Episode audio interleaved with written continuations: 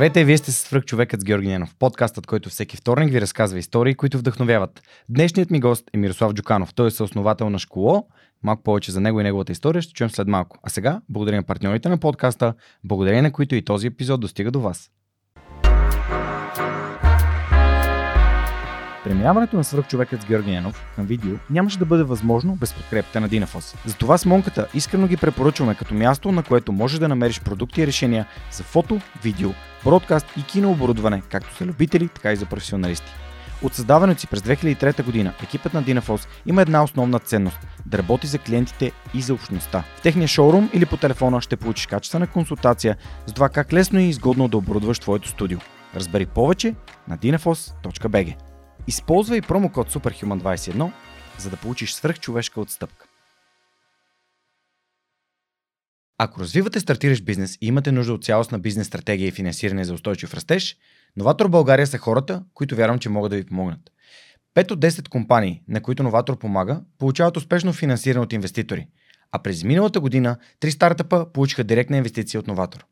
Присъединете се към успешните компании, на които Новатор вече помогнаха, като CloudCard, Recheck, Travel by Electric, ProLaspos и Relaxify. Научете повече на novator.bg. Миро, здрасти и благодаря, че при моята покана и най-накрая си в студиото на Свръхчовекът, като втори представител на школа след а, Симеон Предов, но а, така в контекста на месеца на Able, който исках да направя, за да разкажем повече и за Able, ти си един от а, важните хора, които са направили това нещо да се случва в България то толкова дълго време, за което ти благодаря и се радвам, че си тук. Благодаря ти за поканата, Жоро. Аз дълбоко се надявам да не пропилея времето на слушателите с, с историята, която ще разкажа. Нямам самочувствието на човек, който има да разкаже нещо, което да е главозамайващо или чак толкова вдъхновяващо, но а, ще бъда откровен, тъй че стреляй с, с твоите въпроси.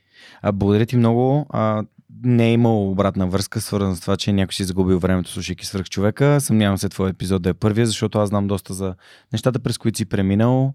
А, в първия уикенд на Able активатора ти разказа за а, така доста обстойно за важността на тайминга, което беше нещо, което много ме впечатли. Дори тогава исках ти да си ментор на моя екип, но поради наплива на, на желаящи, тогава а, нали, не успях да не исках да бъда много такъв а, инвазивен и, и, и не, не бях част от твоя екип, но всичко се случва с, с, с причина. А, да, хората, които следят месеца на Able през октомври в Свърхчовека, знаят, че го правя, защото за мен Able Activator програмата беше много ценен инструмент и да намеря а, още качествени хора, с които да общувам, а, да създам идея за стартъп, която продължаваме да работим с моя екип и а, съответно да срещна повече хора на живо и да прекарам повече време с хора като теб, а, защото в програмата ето и Любо Ноков ми гостува от Хармоника, който беше лектор в един от уикендите. А, преди това Оги Василев, разбира се, а, Креми дойде да разкаже за нейната история от любимец до, до, до Able. И сега ти а, благодаря ти, че си тук и знам, че ще бъде полезно. Моля да разкажи с няколко думи в момента с какво се занимаваш. Ами в момента се занимавам с, с фитнес, с джиу-джитсу, с пеене, хода на вокални уроци, подготвям се за гласа на България. Снимам от време на време музикални видеоклипове. Гледам си двете, двете дъщери. Едната е новородена. За съжаление се роди с известни така проблеми, което също в момента отнема голяма част от времето ми за рехабилитации, за подготовка за разни операции в чужбина, които ще правим. И в останалата част от времето помагам в школа. От няколко месеца не съм на позиция CEO на, на школа.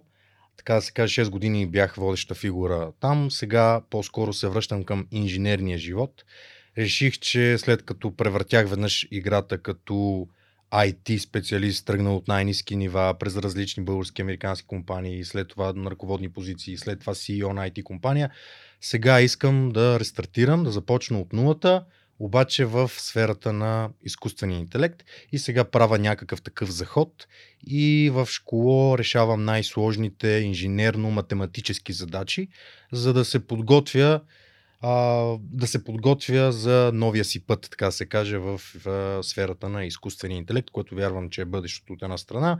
От друга страна, аз винаги съм харесвал сложни, предизвикателни, така, инженерни задачи, да има нещо, с което да си мачкам мозъка. Както сутрин на татамито си мачкаме телата в джиу-джитсото, така в другата част от времето обичам М. да си мачкам мозъка с някакви главоблъсканици. Много е интересно, че реши да, да опиташ джуджицу. Спомням си поста в групата а, в Дискорд канала на Able, където споделих за това, че ходя на джуджицу и че а, нали, ще се радвам някой да се присъедини. Ето сега засичаме в залата. А, Определено ти беше причината да запиша не само себе си, ми половината си семейство и моята дъщеря, голямата ходи на джиу-джитсу, което е много яко, тъй като от гледна точка на връзка баща, дъщеря, мисля, че е страхотно да споделят едно общо хоби. В, вкъщи така или иначе а, се бор, боричкаме с нея, но сега вече се боричкаме технически правилно. Тъй, че благодаря ти за, за това, че, ни, че ме покани. Но, но напоследък, между другото, това може би ще е интересно и на твоите слушатели. В залата за джиу-джитсу забелязах много представители на предприемаческата екосистема, което ме срази и не мога да разбера някаква мода ли е това, някакъв тренд ли е. Ти ли го популяризира толкова много това джиу-джитсу? Мисля, че Джо Роган има по-големи заслуги от мен, но аз също съм много щастлив, че в залата срещам хора като Миш Стефанов, като Жоро Къдрев, като Васко Петров. Просто наистина хората, на, на които се възхищавам за на успехите, които са постигнали, нивата, които са постигнали в, в живота си. И най-готиното е, че няма значение колко си успешен в живота си. На татамито а, Всички си, са равни. всички са равни, Само да. се И гледа. спрямо това колко време си бил в залата, това е нещо, което прави нещо повече от останалите, просто технически си по-добър от тях. Боби също ми е гостувал в подкаста. Тогава дори нямах идея да започна да занимавам с джуджицу и се надявам някой ден нашия учител Кайо Тера също да ни гостува в подкаста. Наскоро човек от нашия клуб, от Кайо, Кайо Тера Association, Юри Симоес, спечели абсолютната категория на ADCC, което е един от най-големите турнири за граплинг, което е Мгм. а, джуджицу без кимоно а, и хвато Бе, така, бойно Той изкуство. и Том Харди ги печели всички. Том Харди сега има страшно много хора, които ми писаха за. Том Харди. Казах им, че ако Том Харди ми играе така на мен, защото той е на Синклан и аз съм на Синклан, да, няколко години по-възрастен от мен, но ще да съм го дошил няколко пъти.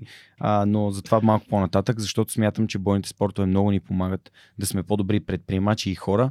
А, така че благодаря, че така, влизаме още в началото да кажем, че по някакъв начин това, което аз съм а, така препоръчал, на теб ти опонира и ти харесва и Много ме кефи, че ме учи да съм скромен. Малко или много учи на скромност, защото както каза ти, на татамито идват всякакви хора, всеки със своите постижения, обаче там всички са равни от една М. страна. От друга страна, ти каквото и самочувствие да имаш, много бързо ще ти го смачка, особено в началото, докато си начинаеш. Така че мен лично това много добре ми импонира и много, много ми допада. Супер. Добре, а, нека да се върнем назад във времето. Всъщност, преди малко, когато правихме тест на микрофона, каза, че си роден в полупустинните райони на Узбекистан. Разкажи ми малко повече за, за твоя происход. А, иначе, българският ти роден град е Видин, доколкото разбрах. Ами да, моят происход е шарен в интерес на истината. Аз мога да се определя като етнически мелес, защото м- майка ми, тя е от СССР, нали, от едно време от Съветския съюз. Произхожда, но нейният род е казахски, от Казахстан. По етнически причини те се преселват да живеят, по политически причини, извинявам се, те се преселват да живеят в Узбекистан, където тя е израснала и където аз така се случва, че се раждам в Узбекистан. А въпреки, че една част от живота и на майка ми протича в Москва, където се запознава с баща ми, който е официално е българин по гражданство, но той е роден в влашките райони, край Дунавските влашки райони около град Видин и до 4-5 годишна възраст дори е говорил основно влашки език, което е архаичен диалект на румънския и вече след като влиза в училище проговаря български език, а на всичкото отгоре родата Джуканови, така като вървим назад по родословното дърво, се вижда, че има и италиански корен. Та, в крайна сметка, при такъв род, при, от страна на майка ми и от страна на баща ми, няма как аз да не съм човек на света. А, трудно ми е да се определя. Ако трябва да говоря за документи, имам първо руско гражданство, второ българско и дългогодишна американска виза, така че аз съм човек на света. Супер, а, доста, доста интересен происход. А, разкажи ми за това как се появиха технологиите в твоя живот, а, за твоето образование, а, защото а, нали, това, което казах в началото, че технологиите и сложните математически и инженерни проблеми занимават съзнанието ти, очевидно си интересни, говори за това, че образованието ти е в тази сфера. Да, ами тук по отношение на това как се насочих към математически и инженерни а, така, посоки, Голям фактор в случая беше майка ми, тъй като тя е учител. Тя е учител по руски язик, но бидейки учител, нали, е така и амбициозен родител и за нея академичният успех е важен. Затова още на, на 6 годишна възраст тя ме записа в школа по математика, където изучавах допълнително, а, имах допълнителни часове по, по математика.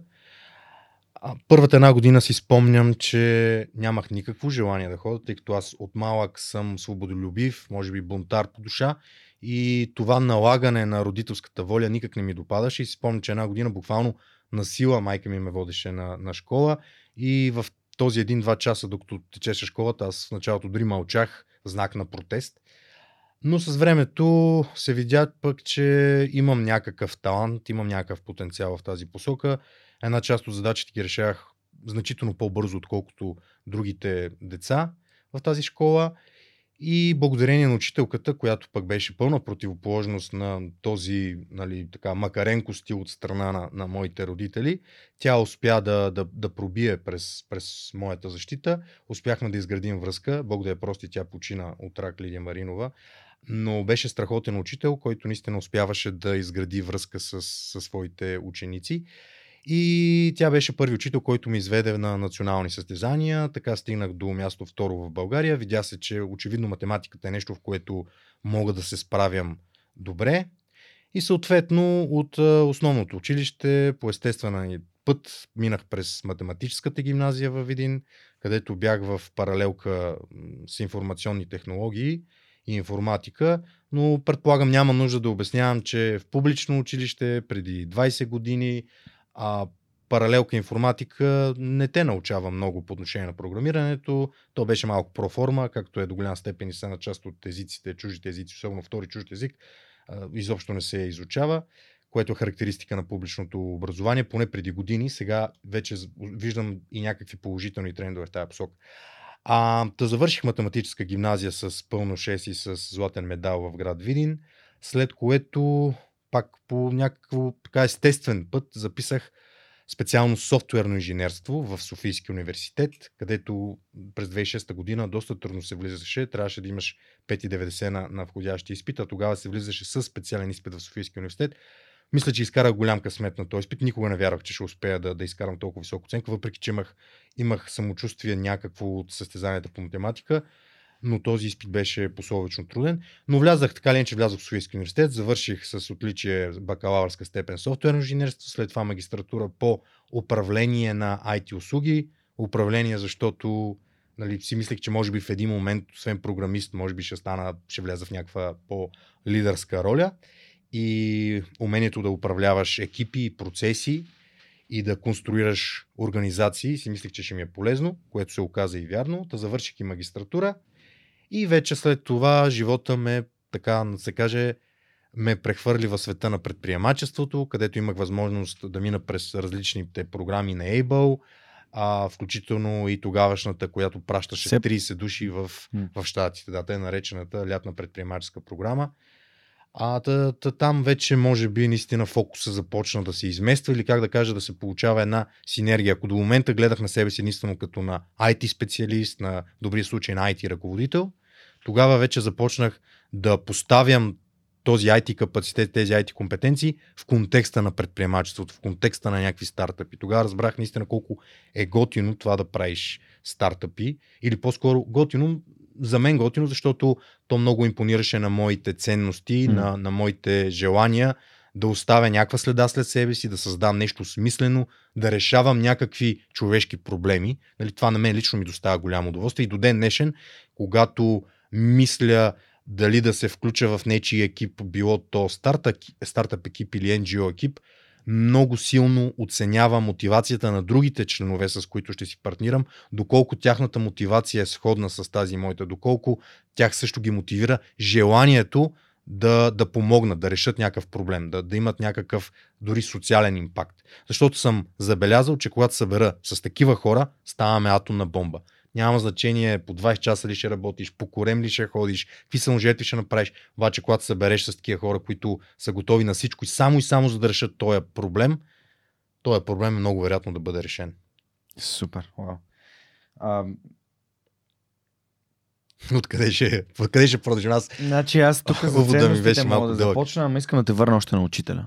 Да. Защото един от последните гости преди месеца на Ейбо е Петър Шарков от училищната Телерик Академия. И той там сподели нещо много ценно, именно, че епизодът 311 а, сподели, че отношението на учителя е най-важното нещо. И ти тук каза малко или много същото. Мгм. Ролята на твой учител, Лидия Маринова, Да. а, ако съм Да, записал добре, точно така. а, е успял да пробие тази броня на бунтарството и свободолюбието при теб.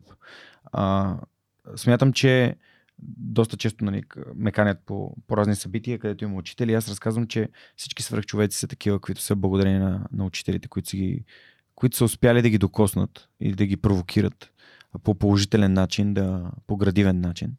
Ам, как се, как, как, какво прави тези учители специални? В смисъл такъв, какво или какво от нещата, които правят, ги превръща в а, наистина променящи живота на хората учители, според теб?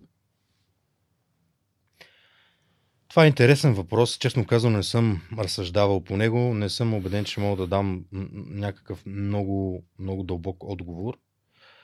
По-скоро моята перспектива е малко по-различна, тъй като в момента съм в позиция на родител Мгм. и дори по отношение на моите деца, аз също искам нали, те да попаднат на такъв учител или в такава ситуация, в която те да могат да развият своя потенциал в някаква ниша, която е тяхната ниша. А аз вярвам, че всеки човек има нещо, в което е добър.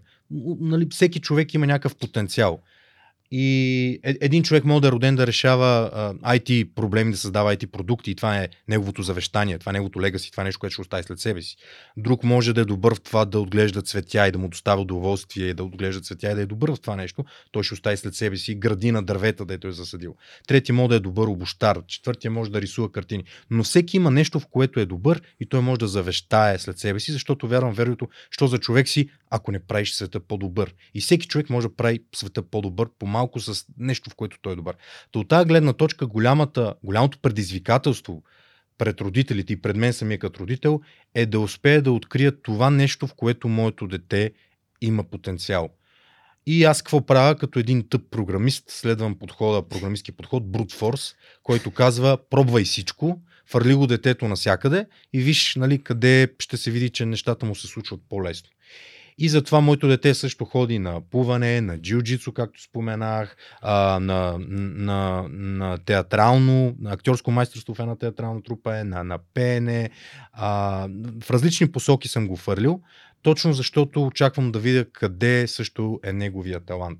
И тук може би вече до някаква степен е важен и учителя, защото учителя е този, който ще все пак провокира и някакъв първоначален интерес от детето. Защото при мен, както имам добра история за математиката, където им, се оказа, че имам потенциал, но този потенциал до някаква степен се видя от една страна заради упорство на майка ми, но от друга страна и заради това, че учителя успя да открие подход, който е строго индивидуален. Аз не смятам, че има една рецепта. Ако в моя случай тя е била нали, учител, който е проявил интерес към, към детето, по някакъв начин е успяла да пробие неговия бунтарски щит, при други деца може би подходът ще е различен. Но, но в крайна сметка аз попаднах на учител, който беше достатъчно умел, за да знае как да подходи към мен конкретно. Но много интересно, че в, в, в шести клас, когато, когато вече не ходех на уроци при, при моята учителка, тъй като тя се е разболява от рак, тази нали, учителка от школата, и тогава започнах да хода в училище да изучавам математика. Учителката, която ми, която ми преподаваше математики, математика, беше толкова антиучител, че дори успя да ме накара едва ли не за някакъв кратък период от време да намраза математиката. И това е много красноречив пример за влиянието, което им, може да има един учител. До някаква степен и това е причината, поради която аз в момента се занимавам, и последните 6 години се занимавам с образование и съм се събрал с други хора, на които също им пука за образование, защото смятам, че ако ние решим някакви бюрократични административни проблеми в образованието и позволим на учителите да имат една идея повече време да мислят по тези въпроси. Аджеба, аз като учител, какво мога да направя, за да мина бариерата щита на Иванчо, който е бунтар, Мгм. или на, или на Асенчо, който има проблеми в а, а, там, той е представител на ромско, ромското младсинство, има нали, друга категория проблеми. Но ако учителя има повече време да мисли по този въпрос, смятам, че това би имало наистина а, ядрен ефект върху, върху нашето общество и аз лично смятам, че това има смисъл да се инвестира. Та, да, учителя е изключително важен, накратко да резюмирам не мога да кажа за една рецепта, тъй като смятам, че всяко дете изисква индивидуален подход. И тук мога много да говоря по отношение на българската образователна система, която е много далече от индивидуализирания подход. Нали, при нас има едни общи учебни планове, едни а, тематични разпределения, т.е. всеки час каква тема трябва да се вземе, всички ученици трябва да я вземат тая тема по даден предмет. Няма този индивидуален подход, при който едното дете върви с едно темпо, другото дете върви с второ темпо, едното дете му се отдава единия предмет, на другото дете му се отдава другия предмет. Това е все още една такава отживелица от тази индустриална ера, в която беше, а, беха създадени повечето практики в образованието. Индустриална ера имам предвид, че от преди 30 години това, което образованието трябваше да даде на теб, на мен, на повечето деца тогава е ти да можеш да излезеш в училище, да отидеш в завода и да започваш да затваряш капачки на буркана, на конвейера. Нали? Това е. Ти трябва да слушаш и трябва да мога да разбереш там инструкцията, която ти е дадена и до там. А, живота днес е друг. Ние вече не сме в индустриална ера, в много по-креативна ера сме. Деца трябва да се научат да разсъждават, дори не само по професионални причини, ами чисто и по обществено-социални причини, защото в социалните мрежи, в Фейсбук, можем да видим неумението да разсъждаваш, а понякога и отказа от това да разсъждаваш, до какво води. Нали?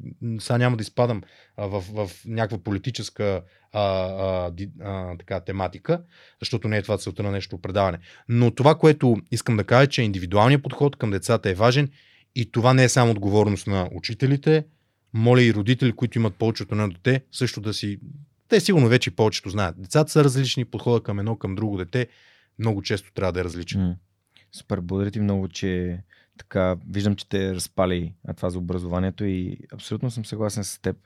А, и в контекста на това, че излизат хора, които трябва да могат да, да общуват на съвсем различно ниво и да събират информация, да я проверяват по съвсем различен начин спрямо едно време. И това, че едно време медиите са били абсолютно достоверен източник на информация, а в момента не значи, че социалните мрежи са същото нещо. Mm-hmm. А, а пък то реално очевидно нали, хората ги възприемат като, нали, както Иван Вазов е казал, не вярвай на всичко, което прочиташ в интернет. Mm-hmm. А, добре, всъщност, кога и по какъв начин намери първата си работа? Защото много ми се иска да разкажеш историята за VMware, а, тъй като а, там имаше, да. така, имаше нещо, което според мен е вдъхновяващо. VMware определено изигра много важна роля в моя професионален живот. Но докато се, преди да се стигна до VMware, всъщност аз имам много дълъг път от, mm. а, от различни компании, в които съм работил. Първата ми работа беше нелегална. Втората ми също и третата, може би. На 13 години, сега, нали, не знам доколко това е нещо, което може да, да ме представи в някаква лоша светлина, но такава беше ситуацията към дадения момент. Когато бях на 13 години, лятото се записах да работя в а, археологически разкопки на Созопол. Живеех в една палатка, копаях през деня едно антично гръцко гробище и това, тези 8 лева, които ми даваха на ден като надница, бяха моята възможност все пак през лятото да отида на море по една или друга причина може би не съм имал финансова възможност mm. от, от родителите да отида, така че сам се обезпечих. Към дадения момент 13 годишни деца не можеха да работят, затова нали, бях, така се каже, нелегален малко. Ма ти си го и пожелал, това е Но аз, съм си го, аз съм си го пожелал абсолютно и смятам, че това имаше и много ценен ефект върху моите разбирания за това как се изкарват пари, за важността на парите. Нали, нали деца казва има една приказка, когато харчиш чужди пари, не ги цениш толкова, когато харчиш в сравнение с това, когато харчиш свои собствени пари. Та това ми беше първата работа. След това едно лято а, бях и в Штатите, където работех, отново още нямах 18 години, работех а, как като мяч на чини. Без да си ами сестра ми, така се случи, че сестра ми а, живееше в Штатите и успях да отида едно лято при нея. Работех в а, два ресторанта. Mm-hmm. В единия бях помощник сервитьор, в другия мяч на чини. А, там също голяма част от парите, които изкарах, бяха за да си плата самолетните билети. А, но пък от друга страна успях да си купя лаптоп и камера и когато се върнах в аз все още бях ученик, бях може би един от малкото хора с лаптоп и с, с камера, все пак това е в там далечната 2002-2003 година. А, тъ, това също е някакъв положителен така, пример в, в моя живот, който от малък показва, че аз все пак изграждам някакви трудови навици и за мен винаги е било важно каквото и да работя, без значение дали съм на археологическите разкопки като общак или с миячини, да си свърша работата по а, възможно най-добрия начин. Някак си е въпрос на чест. Защото аз оставам, деца каза, дори името си върху тачения, деца ми измила, ако има петно, сега, нали, mm-hmm. Мирослав Джуканов го оставя това петно. Има двама души, които сещам веднага, а които казаха също в подкаста. Единият е Дани Коев от Веден Каунтинг. Mm-hmm. А, поздрави за Дани. А другият е Радо Георгиев от GTM Hub. Mm-hmm. И Радо каза, не може ти каквото и да правиш, ако трябва нали, туалетната да измиеш, трябва да измиеш по най-добрия възможен начин, на който ти си способен. Мисля, това показва твоето професионално отношение към, към проблема. Ами такива си моите разбирания. Не знам дали заради азиатския корен. Знам, че в източните култури това нещо е силно застъпено, но при мен винаги това, така, може би още от малко като работех и някакси това се изгради при мен като, като някаква професионална етика. След което студентските години в първи курс, тъй като парите, които получавах от родителите си като някакъв базов минимум не ми стигаха, работех като общак на, на строеж. А, и вече във втори като курс... студент. Като студент, да. Въпреки, С всичките бях... знания за математика и ами, програмиране, да, които си имал. Да, но все още това не беше достатъчно, за да работя в добра IT компания. И вече във втори курс бях понатрупал достатъчно, така да се каже, умения, за да мога а, да започна в компания, която даже на този етап не беше особено престижна или добра, но едно време IT пазара в България беше по-различен, нямаше толкова много възможности, колкото днес. Към днешна дата се взимат масово хора, които дори все още нямат никаква академична подготовка и компаниите буквално инвестират в тяхното развитие като програмисти. Тогава беше по-различно и за това трябваше аз все пак да, натрупа, да натрупам някакви умения в университета. А, и от втори курс в университета вече работех активно като IT специалист. Минах през една българо-австралийска компания, после през една чисто българска компания а, и след това изкарах много дълъг период, над 5 години в VMware. Това е американска компания, която е една от най-големите IT работодатели в България, може би знаете. Бих казал и, че е една от хубавите IT компании на световно ниво. В VMware започнах като а, младши програмист, но в рамките на тези 5 години успях да кариерно да израсна 3-4 стъпки нагоре до позиция на а, R&D менеджер, т.е. ръководител а, софтуерни разработки и развитие и пряко отговарях за 12 души, косвено а, се включва в менеджмента на, на, на 100 души, като най-големия проект там беше свързан с наемането на 60 души. В рамките на 6 месеца трябваше да наемем 60 програмиста и аз отговарях за, за този проект. Та от гледна точка на изграждане на IT екипи а, научих много. От гледна точка на развитие на IT екипи, управление мотивация на IT екипи, научих много. От гледна точка на изграждане и на потребителски интерфейс и потребителски софтуер, научих много, тъй като а, VMware имат един голям продукт vSphere, който е основен, нали, от него изкарват mm. най-много пари, но UI на този продукт се разработваше в България и все още се разработва в България. И реално а, аз участвах в ръководството на тази голяма дивизия от 120 програмисти, които разработваха този UI и ежедневно се сблъсквахме с всякакви казуси, от а, така естеството на потребителското преживяване и там сме да твърда, че много научих и този опит след това по естествен път пренесох и инвестирах в, в школа. В електронните дневници на България, така да се каже. Слагам го в кавички, тъй като школа от много давна не е само електронен дневник, но в България просто така стана известен като електронен дневник, а това е само един от 15-те модула на системата. Да. Ами, едно нещо, което ми направи много силно впечатление, когато ти ни разказваше на първия уикенд на Able Activator, където рано хората се запознават и имат няколко много ценни лекции, когато спомена, че всъщност в твоя път в VMware си получавал награди за най, а, най-младши ръководител да. на екип. Ами да, аз там успях, успях така да се каже, да, да постигна някакво малко кариерно чудо и в рамките на 4-5 години бях а, системно а, промотиран до горна позиция, което рядко се случваше в VMware и на възраст 26 години успях да бъда най-млади R&D менеджер в цялата организация глобално, която към дадения момент беше около 15 000 служителя. Mm. Та, та да, това беше някаква гордост за мен. Но това си беше път, по който аз си вървях, както казах, още от студентските години, където а, бакалавъра ми беше чисто програмистки, но магистратурата вече ми беше свързана с а, управление на, на IT екипи и смея да твърда, че все пак и, и, имах вече изграден план в тая посока и полагах целенасочени усилия в тая посока. Добре, а направи ми впечатление, сега за втори път го казваш, но ми направи много силно впечатление, като каза, че си помислил за какво да учиш като магистратура, което би могло да ти бъде полезно. Тоест, един вид а, нали, не чувам това, което обичайно се чува в контекста на образование. А тук дипломка, нали, да, да имам нали, тапия, а тук ти всъщност си мислил как парчетата биха се свързали в по-късен етап. Е, откъде идва тази прозорливост и сега говориш за изкуствения интелект по същия начин. И аз обичам да. Обичам, понеже аз не съм много такъв тип човек. Тоест аз обикновено гледам на следващото стъпало какво е, но не мога да видя през три стъпала какво, как да се подготвя за, за там. И ми е интересно как, как успяваш или по какъв начин си, какви въпроси си задаваш, за да стигнеш до такива решения.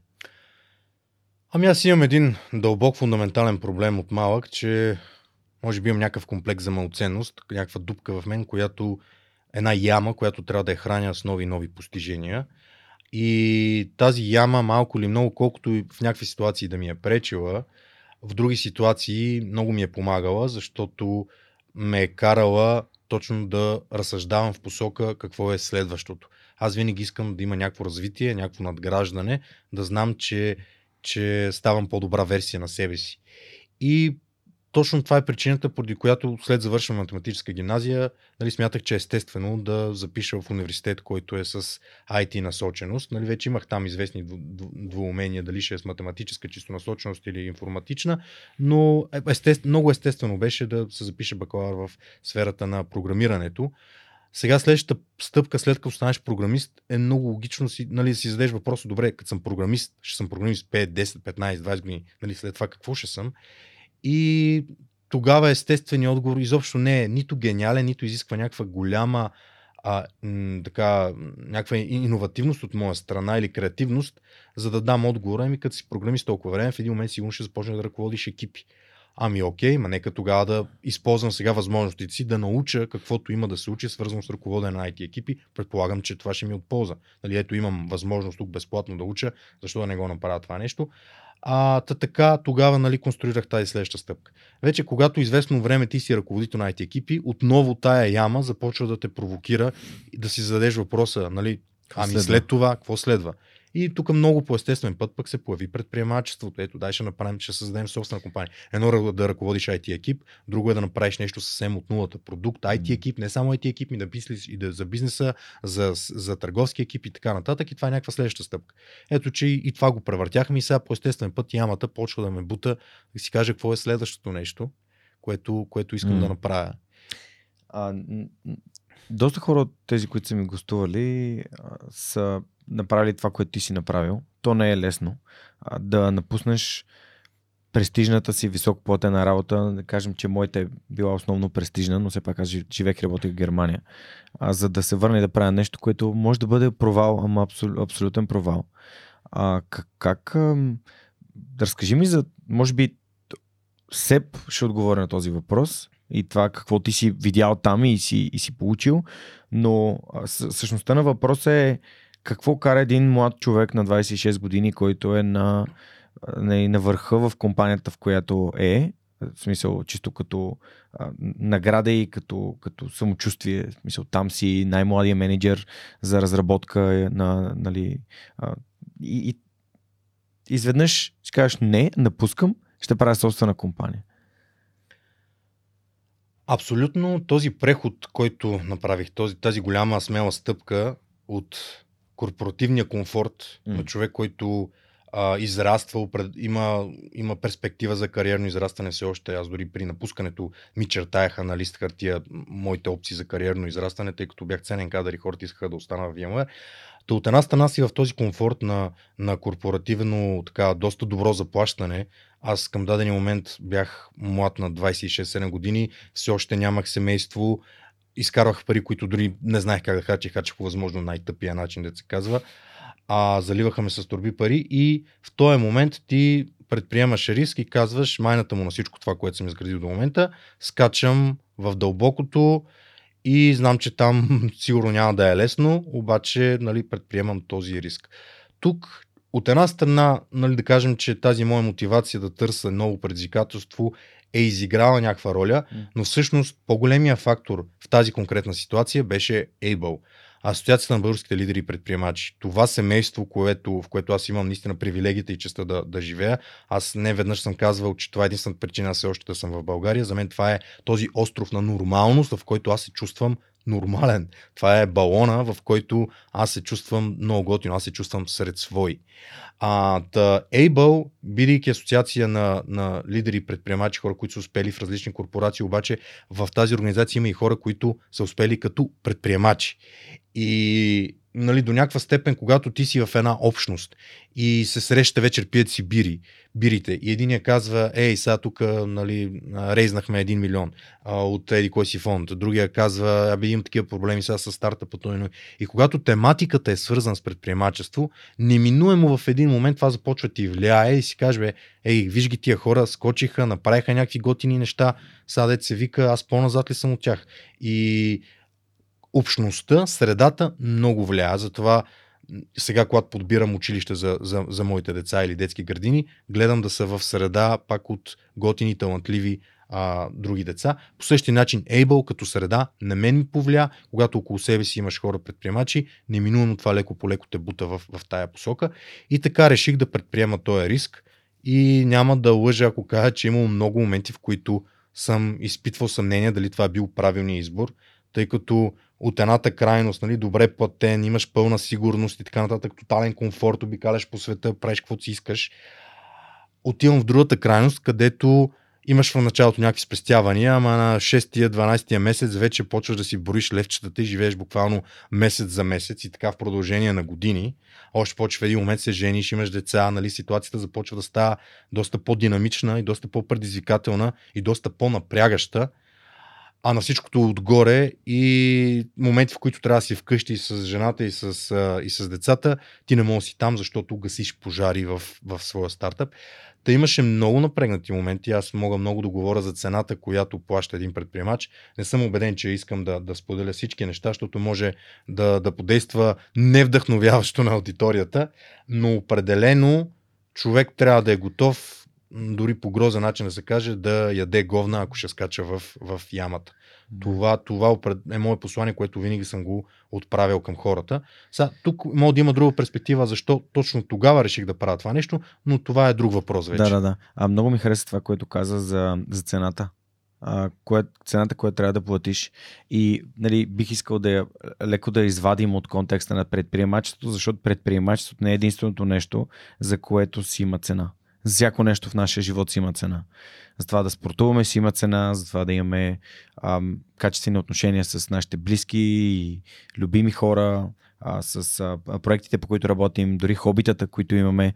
Ли, а, всяко нещо си има цена. Обикновено това нашето време е внимание на първо място и оттам насетне а, съответно нашите приоритети. И когато имаш семейство, е много по-трудно да скочиш а, да правиш нещо ново, просто защото отговорността и, както ти каза, напрягащо е. Защото знаеш, че има и други хора, които зависят от теб, ти вече си родител.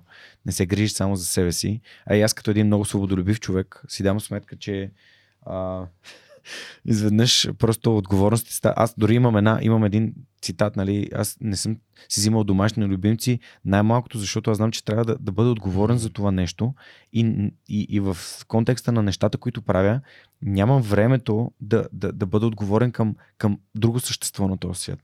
А, и, и съм сигурен, че и, си вървя по моя път към, към тези неща, но всяко нещо си има цена. Заминайки за Германия си казах, окей, цената е да не бъда с човек, който обичам за никакво mm. време. Mm. И, а, но пък получавам възможност да събера пари, да се развия, да разбера това е моето.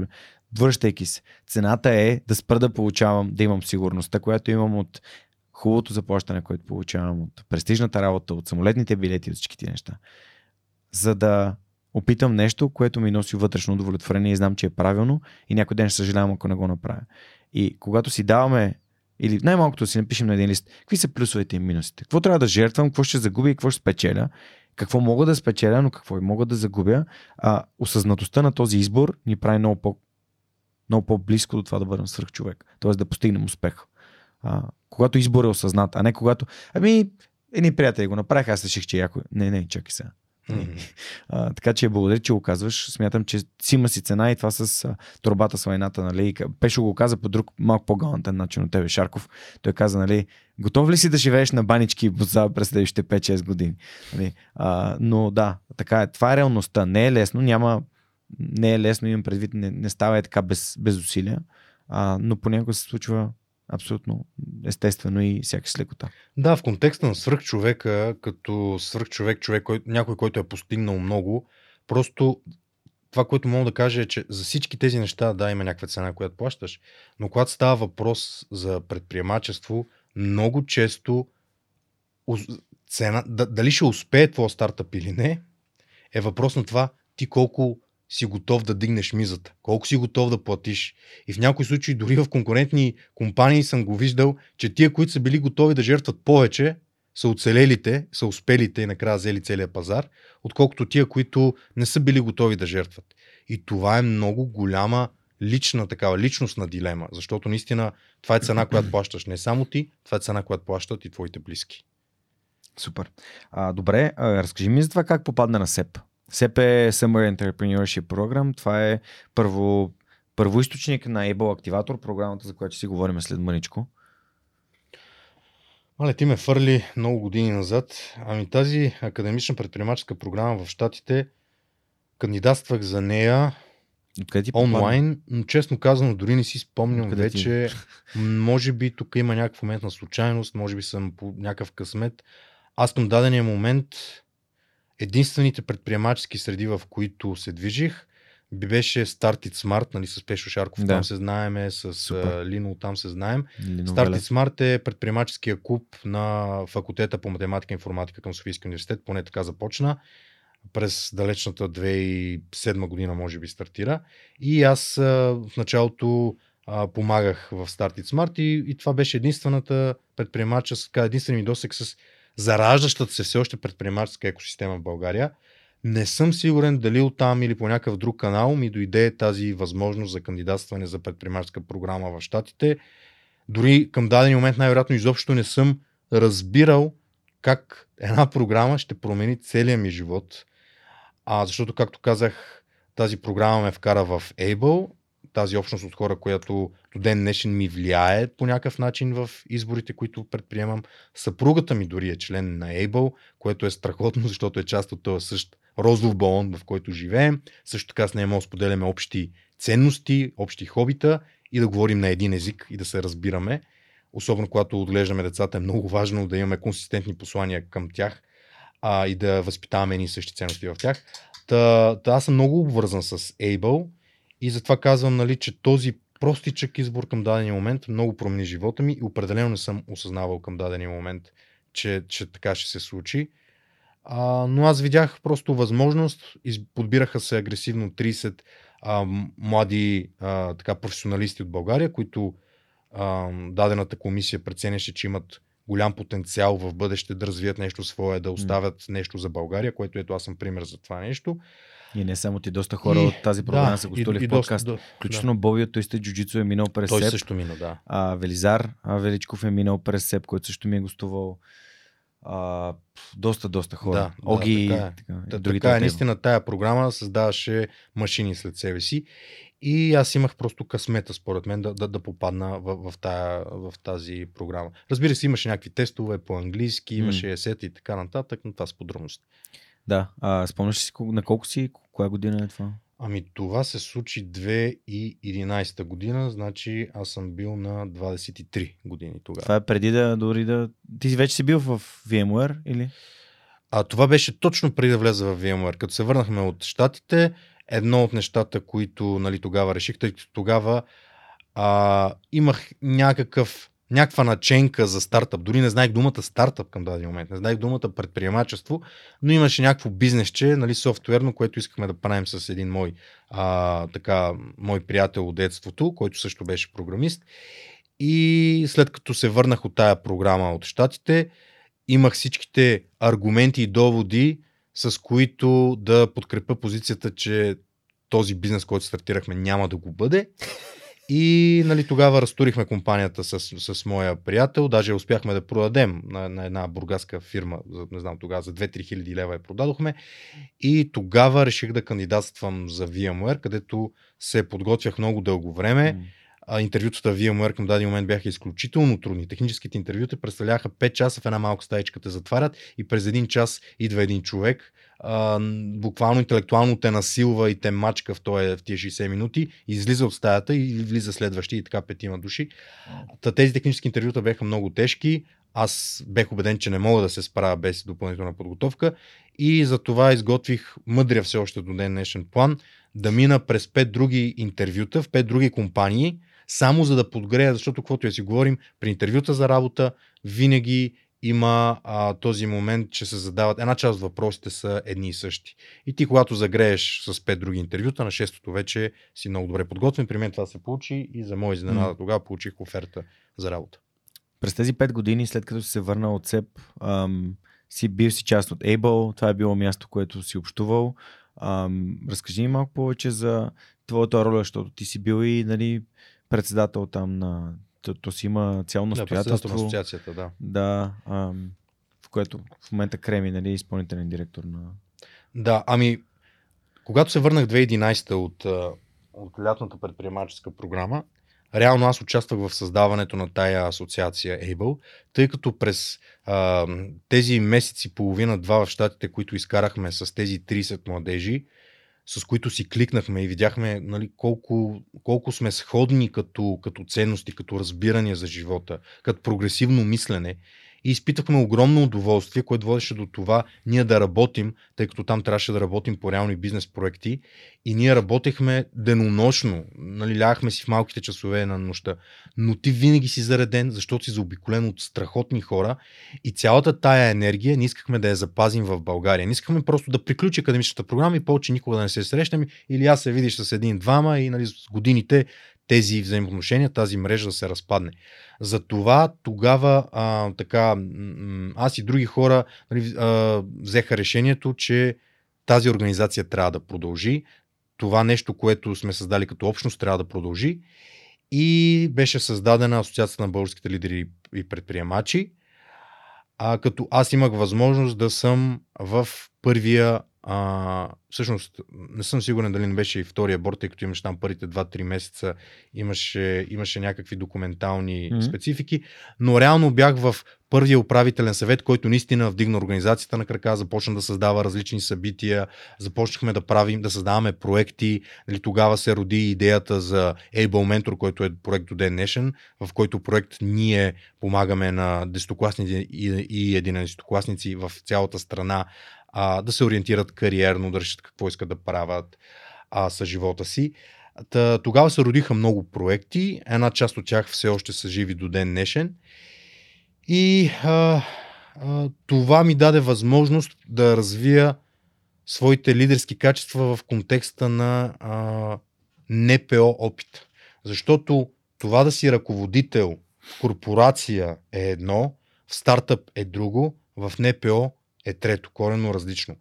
Мотивационните модели на хората, с които работиш, са тотално различни. Да. Какво им преди? В корпорацията основният мотиватор до голям степен, и разбира се, те са палитра от мотиватори, но, но основен мотиватор малко или много е, са парите. Не. Ако махнем заплатите, Пари, ако махнем развитие. заплатите, 99% от хората в корпорацията ще си тръгнат.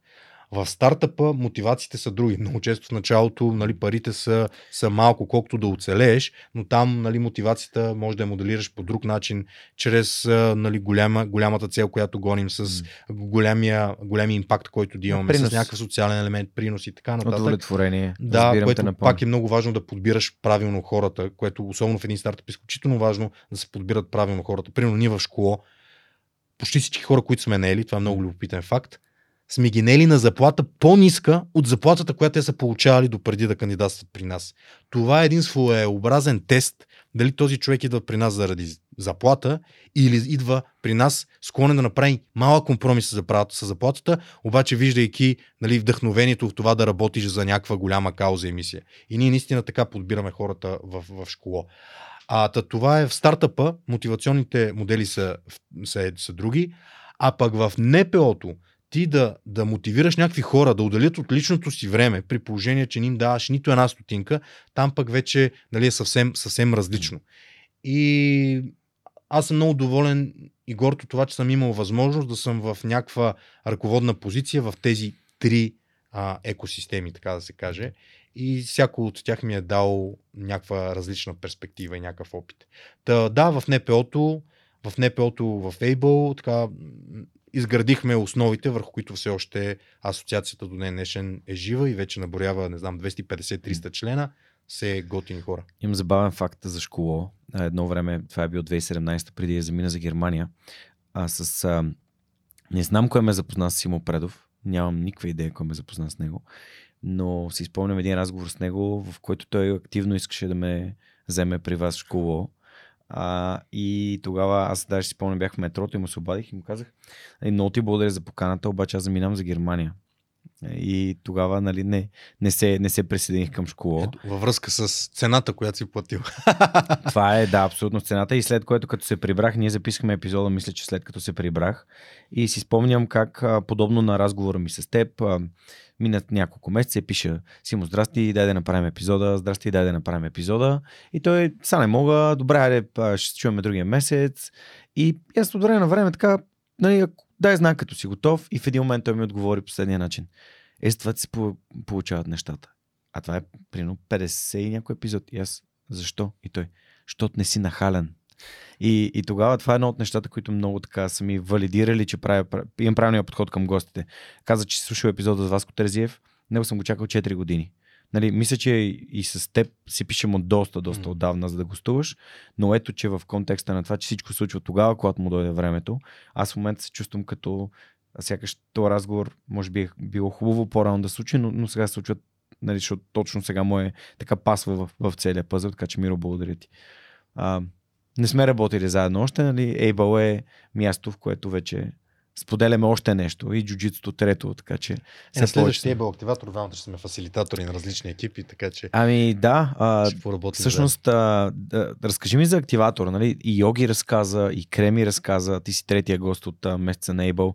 А, разкажи ми за активатора, което е един вид а, СЕП, без да е в, в Америка, нали? То реално си е в, в България. Шест уикенда, страхотно, за мен просто невероятно добре инвестирани, изключително скромна сума пари а, за съдържанието, средата и ефекта, който това нещо има дори върху моят живот. Да, за активатора мога да кажа две неща. Първото нещо е в перспективата на тази общност, която за пореден път споменаваме Able. А, тъй като тази програма, за която пращаше 30 българи в Штатите, беше, тя е много скъпа. Тя беше спонсорирана преди от Фундация Америка за България, но по една или друга причина те спряха да я спонсорират, защото най-малкото, защото наистина тази програма е много скъпа. Там ни пращаха в топ университети, нещо от сорта на по 25-30 хиляди долара на, на един човек а, струваше тая програма. Спряха е тази програма, но ние решихме, че можем да пренесем опита, който сме натрупали от всичките тия сезони, различните участници в тази програма, всичките тия сезони в Штатите, може да натрупаме, може да префърлим този опит тук в България и затова направихме българска версия на тази програма, Активатор, с която българска версия на тази програма да продължим да подготвяме а, талантливи а, предприемачи в техните първи стъпки като такива, от една страна, от друга страна да продължим да разширяваме и нашата общност на, на хора с общи ценности. А, та, това е едната, едната перспектива на активатора. Другата, другото нещо, което искам да кажа с активатора и до някаква степен да му направя реклама, но абсолютно безкорисно, е, че аз съм участвал в създаването на много обучения по един или друг начин. Активатора се отличава от много други обучения с това, че то не е обучение, то е преживяване. И ние много сме полагали усилия при конструирането на активатора хората да чувстват, че минават не просто през някакво академично обучение. Те изобщо не трябва да го наричат обучение. Те трябва да усещат, че минават през преживяване. И за това ние много, особено в първия уикенд, ти знаеш, ние влагаме mm. много усилия в това да се работи на, на, на, по отношение не само на академични познания, свързани с предприемачеството. Там са включени, застъпени много лични истории, които идват а, така успешни предприемачи и разказват от една страна. От друга страна, фасилитаторите на всяка една малка групичка много работят за това да се създаде една динамика вътре в екипа, при която динамика хората да, да се разкрият, да, да свалят тези щитове и брони, за които казахме, и да могат да боннат или на български език да създадат свържат. връзка, да се свържат помежду си. Защото това нещо е доказано, че води до много по-високо ниво на ангажираност от страна на участниците mm. в цялото нещо и а, също така води до по-високо ниво на удовлетвореност. Много често не кажа, че абсолютно във всички сезони на активатора има моменти, а, в които хора се разкриват до степен, в която не са се разкривали никога и това най-вече води до личностно развитие за тях самите. Те си правят някакви изводи за себе си, те успяват да, да, да, да се надраснат като хора. И това мога да ви кажа, че е характеристика на всякакви хора. Не си представите младежи, студенти. Виждал съм хора с дори успешни стартъпи за тях, сега няма да споменавам имена, някои от тях дори бяха в моя група, които в един момент се пречупват и наистина разкриват нещо от себе си и си отговарят на, на, на свои въпроси. Еба, защо съм бил нали, тук като такова дърво или такъв темерут или тук усещам, че има едни предразсъдъци, че има едни бариери. Тия бариери падат.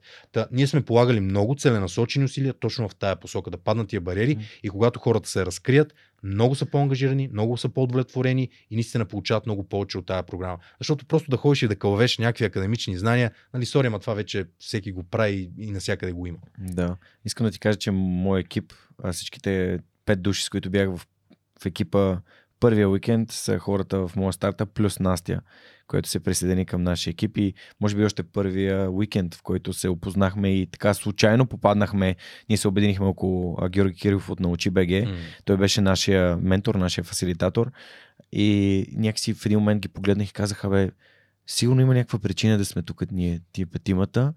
И реално така се събрахме и в FreePulse, реално петимата mm. плюс, плюс Настя и е невероятно а, преживяването в Малевец беше невероятно. И за мен самия, а, нали, аз мога да разкрия няк... част от нещата, с които аз отидох там.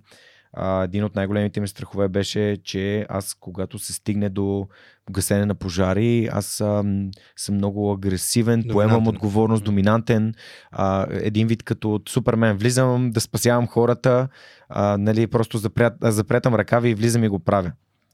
А което беше моят страх да не, да не оставя въздух на другите, да, и те да се чувстват полезни, да чувстват част от, от общността.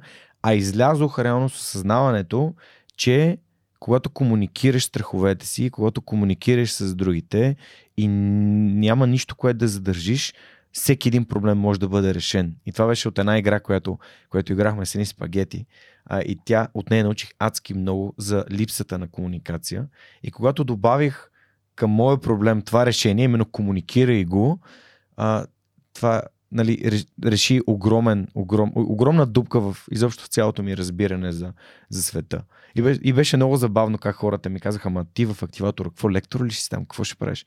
Към небе отивам да съм ученик, участник. Ама как така? Ти имаш успешен проект. Дори моят ментор, викам, ти имаш успешен проект. Викам, чакай, чакай. Аз нямам никакви знания. Никакви знания за предприемачество. Това е програма по, за мен. Потапяне. В смисъл, потапянето е нещо, което научавам най-много Нали, не съм си дал сметка, че е заради преживяването, но то е заради преживяването, така че благодаря ти, че го има това нещо. Много ми хареса етикета, епитета, който ползваш, потапяне. Тук имам един коментар връзка с потапянето. Както знаеш, в активатора, ако има 30 участници, хората, които са зад проекта да. и участваме в първи уикенд, сме 17 души буквално. Нали, те са различни всеки път, но аз имах късмета последния, последния активатор да съм част mm. от този екип. Та 17 души правят програмата за 30 и ние в този екип от 17 души ежедневно по няколко пъти се срещаме, дискутираме. Включително сме дискутирали теб и твое поведение нали, на други хора, нали, не се почувстваш твърде специален. Просто защото наистина много, много влагаме в, в индивидуалния подход да помислим къде какви рискове има, какво може да се случи при теб, прочита, който само мога да ти споделя да. вече, като, като, като човек, който смятам, че ти ще си от другата страна и силно се надявам си от друга страна, защото смятам, че да бъдеш фасилитатор, дори на теб самия ще ти бъде изключително полезно. На мен ми беше много полезно. А, защото аз като теб съм доминантен човек, а фасилитатора трябва тотално да се отдръпне от тази доминация и той трябва да остави другите хора да водят. А, но както и да е, това, което иска да кажа е като прочит на, на теб.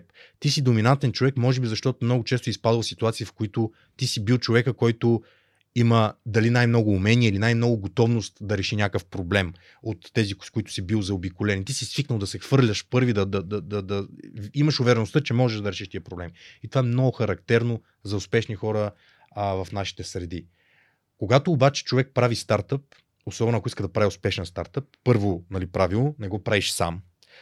Второ правило, а, търсиш някаква хетерогенност в екипа, търсиш хора с всякакви умения и така нататък, но по възможност също те да са кадърни хора. А не, че няма примери и за, и за, за другото, но в повечето случаи добрите стартъпи са свързани с някакъв готин екип. И в този екип наистина го има това потапяне, където ти трябва да, да си готов да, да, да, да отпуснеш а, някой път роля, да не си толкова доминантен, просто защото хората, с които си заобиколен, те също са способни да решат този проблем, mm-hmm. който ти свършиш. Може би някой път по различен начин, но това не значи, че ще е по-лошо решаването. И наистина, да създадеш успешен стартъп не е въпрос на академични познания, които ще накълвеш в една програма.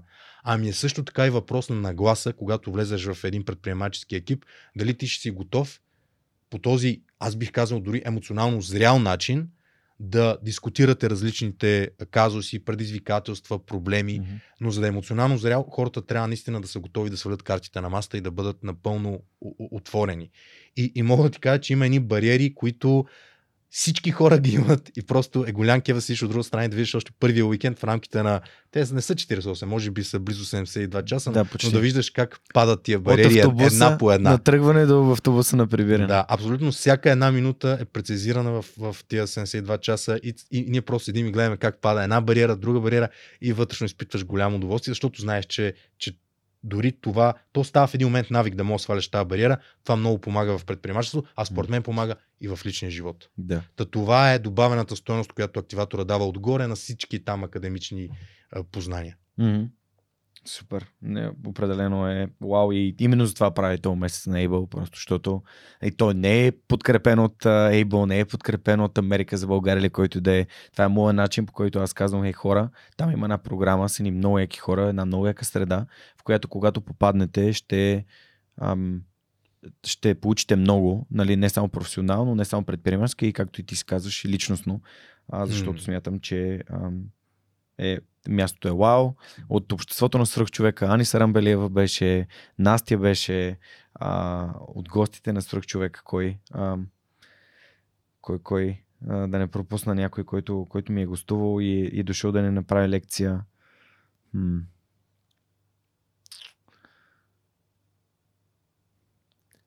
то беше толкова, толкова ценно и, ам, и всеобхватно. Бяхме в различни, и в различни офиси, на различни места, онлайн, офлайн. Беше... А, е, Ели Николова, разбира се, от Ескрел, което също mm-hmm. от себ не я пропуснах в началото. И така. Добре, супер. Ами, Кандидатстването е до началото на 2023, но програмата започва от март и завършва през май. Тоест от януари до март ще има интервюта. А, на activator.bg хората могат да кандидатстват. И какво друго, какво друго да им кажем? Че нали, единственото условие е да са под 35. Мисля, че това беше чисто от към... Да, мисля, че имаше такова, да, формално изискване.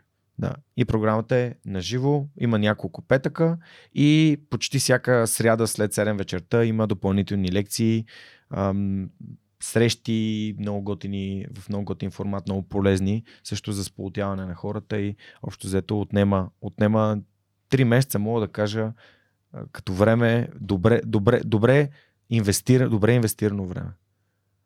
Супер. Накрая завърши с награждаване, един прекрасен уикенд един ретрит извън София, в който хората, общността на Able присъстват а, и където там хората си получават дипломите за завършване, срещат с хора като Нед Дервенков, как успях да го пропусна, Алекс Грозданов от Декстро и не успях да го пропусна и други такива. Марк Ралев, извинявам се, нали, oh. се сещам за хора, които са в Able и са ми гостували а, и, и наистина, се, наистина е страхотна среда. Добре, не знаеш, че всичките хора от Ево сте гостували. Да, и то не то още три. Алекс първо, той ми каза задължително покани нет. аз поканих нет. А, Марк ми пока, попадна покрай форум ключ, последния, mm-hmm. който а, се състоя. А, и да, общо взето с Марк редовно караме мотори, а, говорим си за геймджи, за, за живота, за взаимоотношенията. Просто това е честно ти кажа, не си представям живота без хората, с които общувам покрай свръхчовека и а, свръхчовека е като допиране на различни балони а, за, за мен. Да, да, знам много да прозвучи патетично, но наистина ще се повторя за мен. Ейбъл е просто този остров на нормалност. Аз също mm. не, не мога да си представя вече живота без, без тая общност. Да. И може би трябва да спрем да говорим за Ебо, защото аудиторията вече ще имаме. Е, ма не, то, това беше идеята да разберат какво представлява, защото от моята уста звучи като, може би, по някакъв начин, аз съм ам, като човек, който е... Аз никога не бих рекламирал нещо, което не съм използвал и никога не бих говорил така, както говоря за Ебо, ако не бях минал през това. Да, но при малко казваме, че ти не си нахален, така че нека, Аз не съм нахален не и, и знам... добре, а, сега може би е добра идея да, да ти задам въпросите на нашите приятели от SMS, и от, Бо, и от по SMS Bump, за малко да им объркам името. Те са подготвили въпрос. А, те си има някакви въпроси, които задават на всички гости. Не, не индивидуално всеки от моите гости. Те знаят, имаме онлайн събитие, в което съм обявил кога записвам следващия ми епизод с Мирослав Джуканов, те събират въпроси от колегите в офиса си Бре, и са съм продуктова внимание. компания, която а, се развива в България от а, няколко години, е част от да, Йотпо. Да, да, знам и те са известна компания. Мишо и Жоро са страхотни, да, Мишо и Жоро са страхотни, както разбира всички колеги от екипа. А, винаги, винаги е удоволствие да общуваме. Дори сега следващия месец ще направим месец на e-commerce с тях. Така че им благодаря за това, че подкрепят свърх човека. А, първият въпрос е от Митко. Имало ли опити на ученици да хакнат школо и да си подобрят успеха, да скрият забележки или друга информация от родителите си? Оф, това е, това е много, много, много често задавам въпрос, забавен въпрос по отношение на учениците. Значи факт е, че голяма част от учениците в страната ни мразят. Ние получаваме ежедневно, денонощно заплахи за живота си. А, много интересно, че ние на всичките тимбилдинги на школа раздаваме свичери, брандирани с школа на служителите. Никой не смее да ги носи по улиците. Съвсем сериозно. Само в Нейбъл идваш с тях. А ние дори си преместихме офиса, защото в предния офис буквално на хълта една гневна майка, защо сте ми писали двойка на детето, ние се опитваме да обясним, че ние не сме написали двойка на детето. Това учителя го е написал, но тя беше доста едричка, доста настоятелна, влезе вътре на хълта в съпорт отдела, въобще беше батална сцена. А ние тогава решихме да преместим офиса тъй като ня, нямаме големи бюджети и не можехме да си позволим някакъв такъв много голям офис. Ние преди живеехме, да, офиса ни беше в сграда, обикновена сграда, просто бехме взели един голям апартамент. И тогава решихме, че вече трябва да се преместиме в сграда, където има охрана. И така се преместихме. Няма да казвам къде е това, но се преместихме в сграда, която има охрана. Възможно най-ефтината в района. Но тогава не сме имали такива инциденти. Та конкретно за въпроса за хакванията, имало е много опити има като цяло две категории хаквания, които се стремат да направят. Едното хакване, най-често, което се случва ежедневно, е опит да се свали системата с те наречена да, DDoS или дистрибутирана атака. Най-често от Бразилия, от Русия идват те, този трафик. Това нещо имаше период, в който ни създаваше много, много главоболия, но тъй като ние имаме много родители, които а, гледат дневниците, бележниците на децата си от чужбина. Има много гастарбайтери. Ние сега видяхме всъщност колко нали, този социален феномен в България колко е разпространен. Много хора от Германия, от Испания и така нататък. Та във връзка с това ние нямаше как да отрежем международния трафик, но да кажем, че го решихме този проблем, но имаше период, в който беше някакво предизвикателство за нас. Само да опишем какво представлява. Това представлява трафик, който идва с едно запитване от много е, компютри едновременно. Да, милиони потребители изведнъж от Бразилия, милиони родители проявяват интерес и почват влизат по формата. И по същото време, в същата секунда и милиони от Русия, нали? Което очевидно не е естествен интерес, ами това е злонамерена атака. Но да, ние успяхме да изградим защити, които да ни защитават от такива масирани а, атаки. Та нашата крепост от тази гледна точка я подсигурихме. Другата гледна точка, от която подсигуряваме крепостта, са такива индивидуални атаки, при които се опитва някой, било то ученик, било то друго злонамерено лице, да се опита да достъпи а, нашите данни и да промени нещо в, в, в, тях. Такива атаки нямаме нито една успешна, някой да е успял да подмени данните до момента. Категорично много усилия и много средства влагаме в тази посока, не само ние като компания, ами и на външни консултанти плащаме, буквално им плащаме пари да ни намерят такива дупки. Слава Богу, до сега не сме имали такава, такъв пробив. Единственият пробив, който все пак сме имали, то е социалния пробив. Какво ще рече това? Примерно, аз съм ученик и майка ми е, е учителка. И аз успявам от нейния профил, тя като учител, успявам да вляза и примерно някъде нещо да, да промена. Тук вече стигаха дори до, а, тъй като ние следим IP-та, следим нали, различни, Не. а, така по различни, сега да не споделям пълната информация, но следим различни характеристики и параметри, по които успяваме да, да хванем такива, а, такива атаки. А, та, в някои случаи децата дори дават, на, аз на моята майка взимам нейните парола, от някъде съм откраднал нейното листче, пък тя, понеже технически не е от най-грамотните, си записва паролата на листче все още. Та, паролата съм е откраднал, дал съм на някой друг ученик от друг град, от друго училище, за да изглеждат нещата още по-сложни, по-завъртяни. Та имали сме такива случаи, редки са, но е имало такива случаи. Обикновено, нали, добрата новина е, че ние много бързо възстановяваме. В момента, в който някой сигнализира, бе, какво се случва тук, ние бързо Да. разплитаме цялото нещо. Аз лично съм водил десетки, аре не десетки разговори, но може би 6-7 разговора съм водил във връзка с а, едно момче, което беше много талантливо, просто успяваше нали, така да, да разкрие някакви, а, как да кажа, някакви а, дори слабости в системата, от гледна точка на това, че той е влязъл с профил на майка си, примерно, обаче, която е администратор в, в нейното училище, обаче е забелязал, че администратора има възможност а, да, да промени глобално там някакви оценки в цялото училище, въпреки че тя е учител само в една паралелка, примерно. Та момчето беше интелигентно, имаше потенциал, но то така полагаше много усилия в, в тази злонамерена посока. В крайна сметка, нали, то ам, спря да прави тези неща и дори започна да ни дава да открива някакви слабости. Те са чисто функционални, те не са толкова хакерски, кажа, но са функционални от сорта на а, когато администратора създаде тук профил, два профила с едно и също ЕГН, може евентуално да се обединят тия профили и там да се достъпи нещо допълнително. Та то е такива неща, малко като тестване, направи едно допълнително тестване и ние дори го възнаградихме за това нещо и, и, и му дадохме, нам 400 лева, примерно му преведохме за, за всичките тия усилия, които той вложи. Това е много готина история, защото едно момче, което в началото недоволно, че там оценките му се знаят и така нататък, с една нагласа, М. много а, негативна към нас, в крайна сметка то, то се промени и даже не знам дали в момента то не учи в някой IT университет. Имали сме още няколко такива случаи и смея да твърда, че почти всички от тях са завършвали с, с а, готин, а, готин завършек и, и сме успявали да М. обърнем тези деца в посока да правят нещо градивно. Което се сега като се замисля е много се гордея с това нещо, защото това може да бъде урок за цял живот. Ти може да ползваш своите умения за нещо, което е деконструктивно или нещо, което Да. не създава нищо, или мога ги ползваш за градивна цел. Да, да. Абсолютно съм съгласен.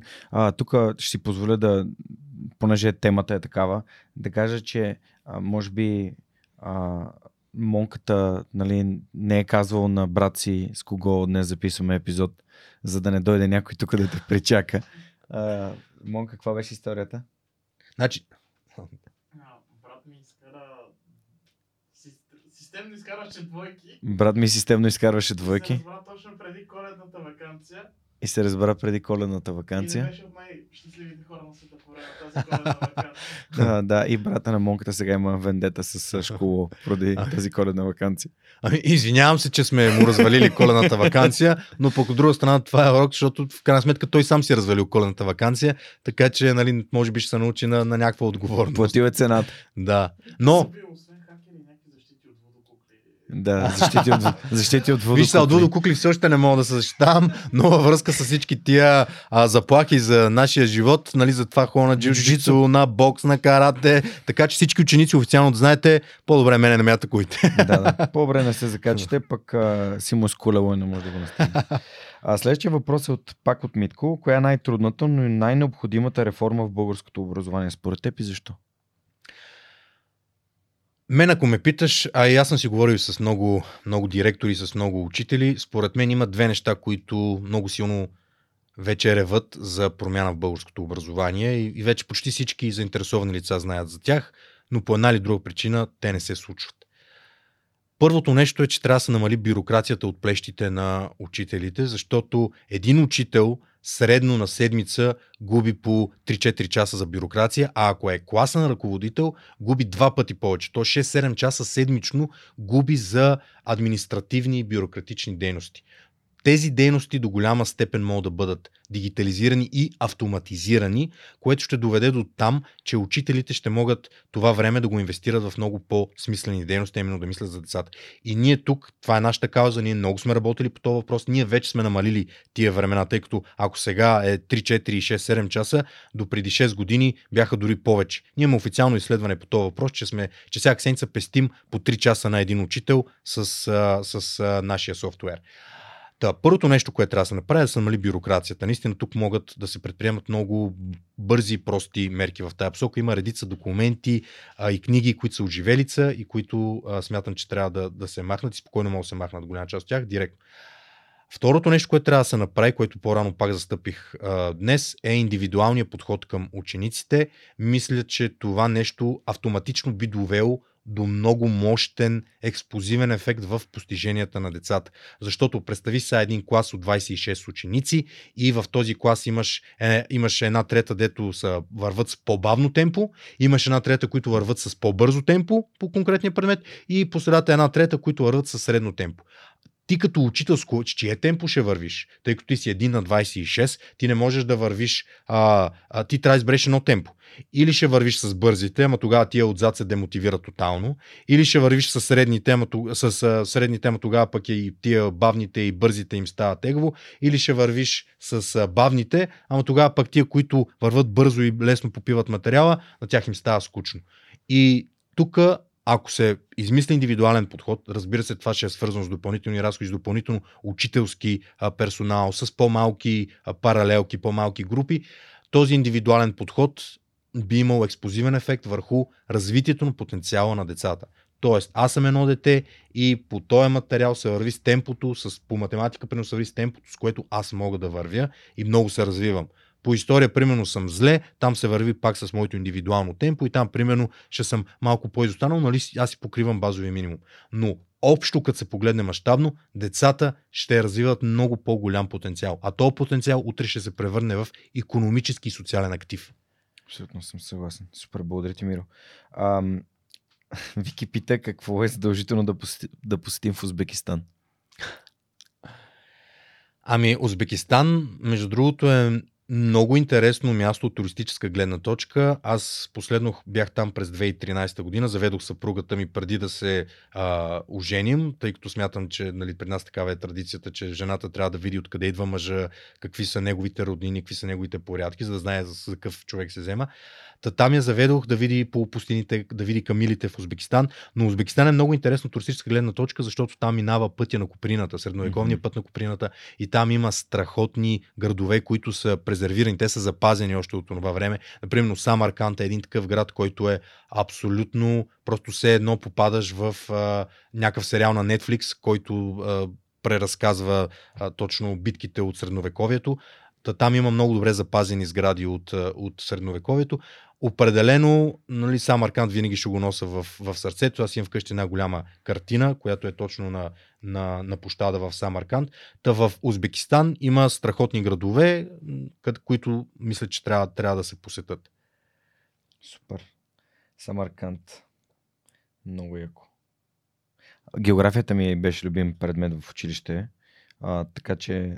Така, така, а знаеш столицата на Узбекистан? Коя е столицата на Узбекистан? На Узбекистан. С Т започва. Ташкент? Браво! Ташкент е, да. Ама Ташкент също е страхотен град. Т, защото може би нямаше да сетя веднага, но не знам защо Алмати ми дойде в... На... Да, Алмати може би, защото е, е старата столица на Казахстан. Да. А сега преместиха при 20 години, аз стана. Да, стана. Да.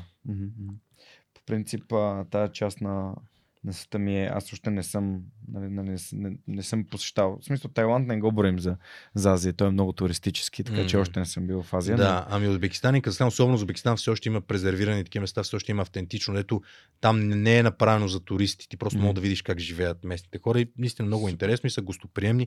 Мусулманите в този район са mm-hmm. традиционно гостоприемни и на всичко горе в Узбекистан конкретно е два пъти по-ефтино, отколкото в България, така че няма и да е някакъв огромен разход, изключая самолетния билет. Нали? Той ще е най-скъпото нещо. Да, супер. Ам, следващия въпрос е от Румен. Кой аспект от програмирането прилагаш най-често в управлението на бизнеса си и защо? Мисля, че ти вече даде някакъв. Аз дадох въпрос. няколко, няколко примера. Сега един пример, който дадох беше свързан с детето ми, че там ползвам Brute Force, когато става въпрос да открия къде му е Brute таланта. Force е Brute Force е пробваш всичко. Пробваш колкото можеш А, всичките окей. неща. Пробваш. Окей. Искаш всичките комбинации, всичките, а, всичките Окей. комбинации да ги, да ги разработиш, да ги изпълниш. А, подход от, от програмирането, който ползвам в управлението на бизнес. Ами аз по принцип съм много силно аналитична личност. Мгм. Винаги, когато водим дискусии в нашия екип от 6 съдружници, много ясно се опитвам да структурирам каква е целта, която искам да, искаме да постигнем, нали, какъв е проблема, който искаме да решим, преди да започнем да даваме а, някакви решения. Но това не съм сигурен доколко е подход от програмирането. Подход от програмирането, който всъщност той даже не е от програмирането. Това е тъй наречен инженерен подход, при който декомпозираш големия проблем на малки подпроблемчета, при което решаваш малките подпроблемчета, по начин по който да обединиш тези решения в едно голямо решение и така големия проблем е решен. Тъй, че може би ако има нещо, което прилагам и то не е само в бизнеса, аз и в живота го прилагам, е именно този подход на декомпозиране на големия проблем на по-малки проблемчета, които вече са по-лесни за разрешаване, защото много често, когато имаш голям космат проблем, не знаеш откъде да тръгнеш. Супер. Благодаря ти, Миро, за този отговор. А, следващия въпрос е, коя е любимата ти грешка, а тази без която нямаше да научиш ценен урок? Имаш ли така? Любимата ми грешка. Да, нещо, което е било грешка, но в последствие ти е каза станал ценен урок и един вид ти е любима грешка. Ох, имам, имам една много голяма грешка от бизнес гледна точка. Малко хора знаят, но Школо е, едно от, е една от най-ползваните веб платформи в България. Ние сме в топ 5 на най-ползваните сайтове, буквално. А, ние сме в топ 5 на най-ползваните мобилни приложения. Ние имаме база от милиони и половина активни а, потребители, родители, ученици и така нататък. Тоест, ние имаме огромен актив от гледна точка на потребление. И това само по себе си може много лесно да бъде, или да кажем лесно, но може да бъде монетизиран. Голяма грешка ние сме допуснали в това, че не успяхме да монетизираме през годините по една или друга причина това потребление. И сега се сещам за една конкретна ситуация, при която ние се опитахме да монетизираме по, но по много тъп начин и това ще ми остане обица за цял живот. А, през 2017 или през 2018 година пуснахме статистики, при които ти като родител можеш да видиш твоето дете на кое място се намира по успех в класа си. И това нещо изби рибата като функционалност. Учителите се влюби, а, родителите се влюбиха в тази функционалност, защото много често детето като получи петица, примерно, Да. по география или по химия, получава петица. На теб ти липс- липсва контекст да разбереш Да. тази петица Мгм. нещо хубаво ли е, защото Да. може се окаже, че единствената петица в класа на най-висока оценка, или е нещо лошо, защото се окаже, че почти всички има частици. И този контекст ние им го дарахме точно чрез тия класации, където можеш да видиш тази оценка в кон- конкретното а, нали, ниво, в конкретния тест, къде попада детето ти, като цяло по предмета, къде Мгм. попада, като цяло изобщо от всички, от средния си успех за, за срока, за година, къде попада. Тая функционалност изби рибата и родителите влизаха по 27 пъти на ден да гледат детето им на кое място на някой има лечени родители, въпреки че ние това го, ние го апдейтвахме на 24 часа, те влизаха през час да го гледат. А, като поначало нашата идея беше да монетизираме тази функционалност, т.е. ние да я направим а, безплатна до един период от време, след което родителите започнат да си плащат някакъв месечен пакет, там 2, 3, 5 лева на месец, или ако искаш цялата година плащаш 30 лева и спираш да го мислиш и си го гледаш. Нали? Което беше страхотно от бизнес гледна точка. Екзекюшена, изпълнението на тази цел обаче беше много зле от наша страна, защото а, ние направихме всичко свързано с електронните плащания, родителите, така, така, всичко го направихме чисто софтуерно, но ги предупредихме, че безплатната функционалност, която сме я пуснали вече тече от 2-3 месеца, ще стане платена а, след седмица. Едва ли не ги предупредихме една седмица преди да стане платена. И това нещо доведе до голям, така, голям удар репутационно от тяхна гледна точка. Започнаха да ни псуват по BG Mama форуми, по Facebook групи. Стигна се до министъра, въпреки че ние нямахме нищо общо. Нали? Ние, аз съм ходил два пъти на, на среща в Министерството на образованието и то някакви такива шабонни срещи. Но дори министър на образованието ни звъня да ни каже, бе, хора, какво става, нали? Извинявам се, ние дори не се познаваме с някой от вас, обаче ми звънят някакви влиятелни родители, депутати, той, но че вие искате да им вземете някаква безплатна функционалност. Сега ние му обяснихме нали, на този човек, че в крайна сметка, нали, ние сме частен бизнес, това така сме го направили, за да мога да издържаме платформата, за да мога да инвестираме тия ресурси това да се развива още повече добавен стойност за родители. Обаче, тъй като бяхме начинаещи, може би, предприемачи, нямахме самочувствие и в крайна сметка ние се огънахме и оставихме, оставихме тази функционалност безплатна. И до ден днешен тия класации, и статистики за децата, те са напълно безплатни, всички родители го ползват безплатно. Но в крайна сметка, извода за мен от цялото нещо е, че има трудни моменти, в които ти трябва да устоиш на репутационните удари, репутационния риск, дори не толкова заради а, финансовата част, че примерно това ще ни докара някакъв приход, ами с този приход ти ще можеш след това да го инвестираш, да го инвестираш и наистина да развиеш още повече добавена стоеност за родители. Защото това, което се получи е, че през последните 6 години ние развивахме и ексклюзивно софтуера за това да е удобен за учителите, защото на нас приходите ни идват от училищата. И ние се стремим за директори, за учители, за администраторите в училищата, а, този софтуер да е удобен и на тях да им носи добавена стоеност. Така се получи, че ние нямахме бизнес инсентив, нямахме бизнес мотив да създаваме и да генерираме а, добавена стоеност за родители. Защото в крайна сметка ти, когато управляваш софтуерен бизнес, ти имаш ограничени ресурси. Ти имаш 30 Да, да. програмиста, примерно, и те могат да разработят 10 фичера тази година. И ти трябва да избереш кои са тия 10 фичера. Ами разбира се, че ще избереш 10 фичера, които ти носят пари, приходи. Естествено. И, и, и това ми е голяма болка, защото ние сме натрупали толкова много данни за децата, че можем от тия данни да извлечем, дори с помощта на изкуствен интелект, толкова много полезност за деца и за родители, но, но ние нямаме ресурс, защото всичките ни ресурси все още са в посока да помагаме на, на учителите. И това го отчитам като лична грешка, която има и много голям социален импакт от гледна точка на пропуснати ползи. Та това ми е моя личен а, извод, че има моменти, в които трябва да преглътнеш репутационните удари, това, че ще те мразят, нали, че те псуват, ще ти звънят министри и така нататък, но това беше правилното решение в даден момент, който ни трябваше да взехме, но се огънахме.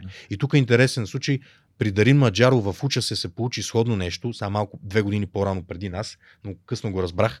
Той също в началото прави тези уроци, нали, за хората, които не знаят, уча се, правят видеоуроци за ученици. Мгм. И по интересен, по интересен забавен начин. Да, те са, те са много популярни, а, но в началото ги правят безплатно. Идва момент, в който той ги прави платени, да, за да може да си издържа бизнеса. Не си спомням къде разказваш тази история. и, и, ами да, той често я разказва, но тя наистина пак е поучителна, защото в крайна сметка той е взел правилното бизнес решение в този случай. Нали, обяснила на родителите, ей, аз това го правя, за да може този бизнес да издържа. и В крайна сметка, вие ще получите полза от това нещо. Разбира се, десетки хиляди родители Да. са го псували, но Да, той естествено. човека нали, в случая го е преодолял това нещо. Две неща искам да кажа. Първо, подкаста, когато започнах да го правя, хората казваха, че за безплатно съдържание никой не, няма да си плаща. А, 300 души в общността на свръхчовек, които са дарители и правят всичко това възможно, не са съгласни вече с М. това мнение. А и не са съгласни от около 4 години, откакто от един човек започнаха да стават все повече. Така че, според мен, и в контекста на това, че в България вече много повече се използва думата Netflix, колкото думата за мунда, а в контекста на, на съдържание, особено нали, видео и Spotify в, по, същ, по същия начин. Така че смятам, че чисто като а, економическо и социално възприятие за как работи света, сме много по-склонни да си купим неща, които ни улесняват и ни правят живота много по-лесен и приятен. И второто нещо, а, нали, в моята глава решението на, на, на, този, на, на, на тази грешка по-скоро е а, хей хора, разработваме този фичър, пускаме ви го за тестов период и когато чисто комуникационно предупредиш, Да, че правим нещо, я да видим харесва ли ви, кажете как да го направим по-добре, какво ви липсва. И след това, окей, нали, този фичър струва примерно 5 лева на месец или 3 лева на месец или 2 лева на месец. Хората с такива с усещането, те ни показаха нещо, аз съм бета тестър към него М. и сега вече, ако го искам, не, не да ми го вземеш, защото си ми го дал, М. защото Да. а, това, не, мисля, че на Дана и Рейли има една книга, Predictably Irrational се казва. И Мгм. има изключителен тест вътре за това как оценяваш нещо. А, примерно, ако имаш една чаша, която Мгм. трябва да дадеш пари за нея, ти кажеш, примерно, струва 5 лева. Обаче, когато трябва да я продадеш, тя вече ти кажеш, струва 15 лева, защото това е моята чаша, ти имаш Мгм. принадлежност към нея. М. И същото, ако имаш едно нещо, което струва една стотинка а, и нещо, което е безплатно, ти оценяваш нещо, което струва пари много повече. И съответно, като е твое, ти го оценяваш на още повече. Така че чисто комуникационно това е, според мен, а, много внимателно трябва да се подхожда с безплатните, с безплатните неща. Защото Мгм. хората ги приемат за даденост и когато ги приемат за даденост, стига до този, а, този момент, в който трябва да вземеш чисто комуникационно, да трябва да, да реагираш, а то е, е трудно, защото ти взимаш нещо на някой. И то М. може да е нали, ти да си, това да ти е същността на бизнеса, а, но ам, той вече го счита, че това си е, това си е дефолт, това си е по подразбиране, то си е мое. Абсолютно, така ще да. го вземеш? Това е една психологическа клопка, в която ние просто поставихме Да. родителите тук носим изцяло наша вина, че комуникационно го изпълнихме много Е. посредствено. Уроци. Просто нямахме, да, нямахме толкова. Миро, последният въпрос на нашите приятели от Йод по SMS Bump е от Савина. А, по какъв начин успяваш да се откъснеш от стреса на всекидневието и забързания начин на живота? Не успявам. Категорично договарям, не успявам. Това цял живот е бил мой проблем. Аз, докато спа, мисля за нещата, които ме тревожат и тормозят, като тези неща не е задължително да са от професионален характер.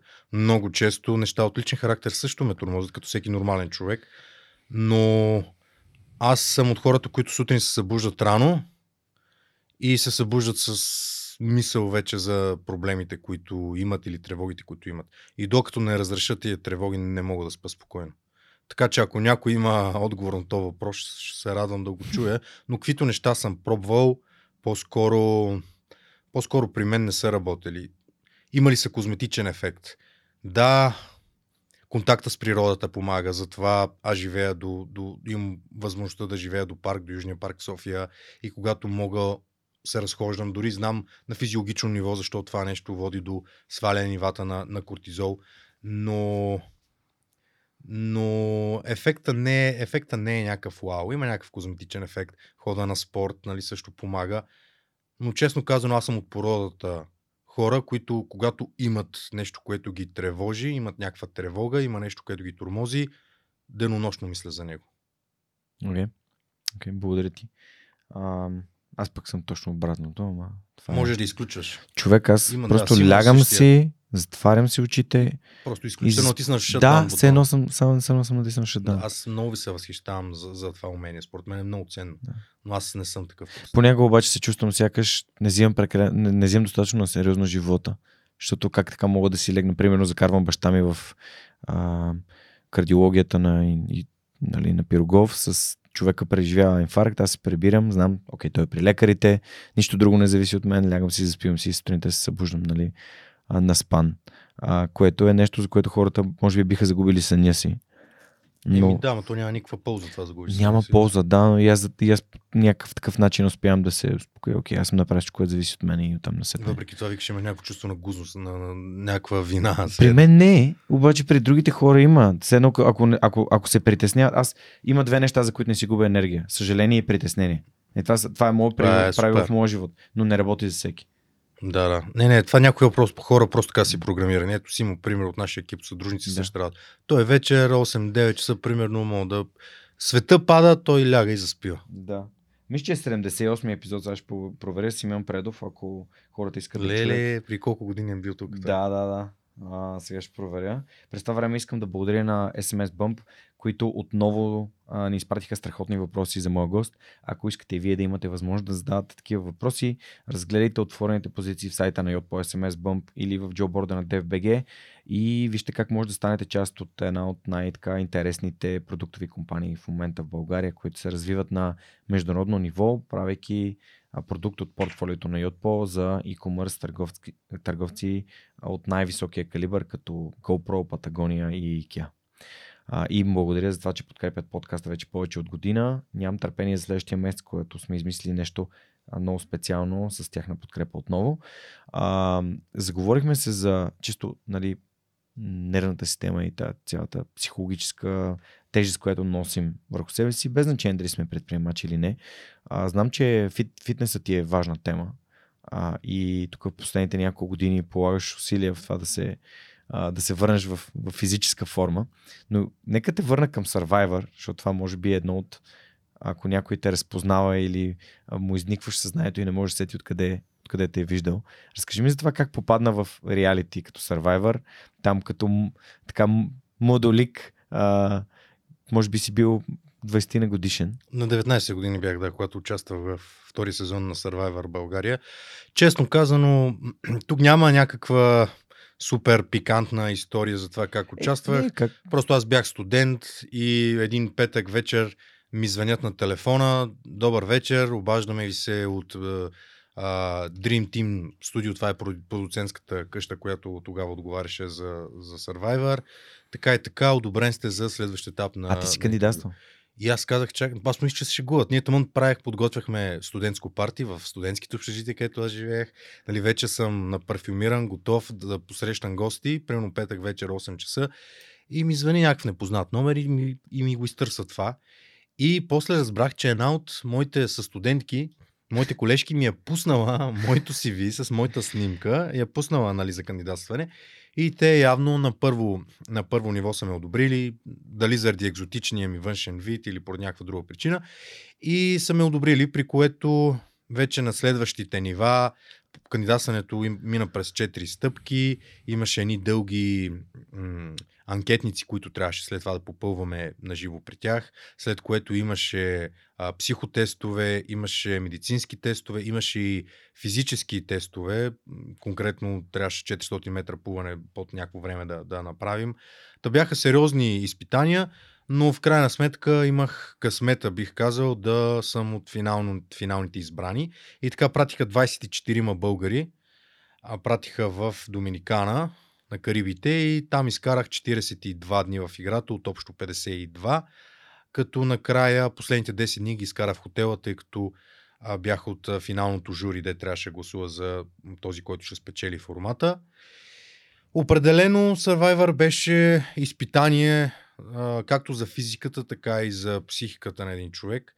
И аз а, имаше моменти там, които до ден днешен си остават най-екстремните моменти в моя живот, в които изобщо все още не мога да го побера в главата си как съм съумял да направя нещо чисто физически в дадена ситуация.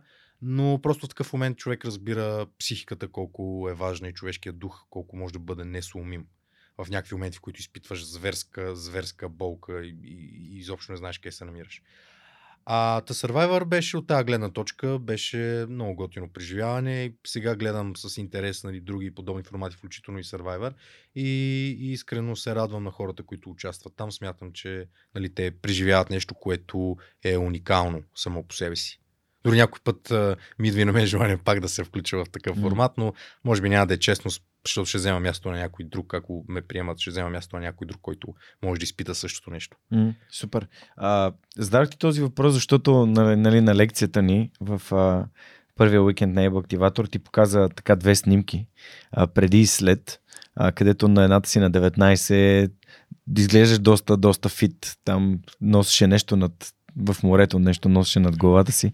А, и след това, нали, съответно, а, за твоето наднормално тегло. А, как се стигна до, нали, до това, че излизаш от форма а, и то, нали, не, знам, не знам до колко килограма си стигнал. Ами да, с когато влязох в Сарвар на 19 години, бях 80 кг, при 1,80 височина, бях добре сложен, харесван от момичетата, така нескромно казано, но а, в контекста на това, което говорихме малко по-рано за цената, която плаща един предприемач, това е част от цената, която платих и аз.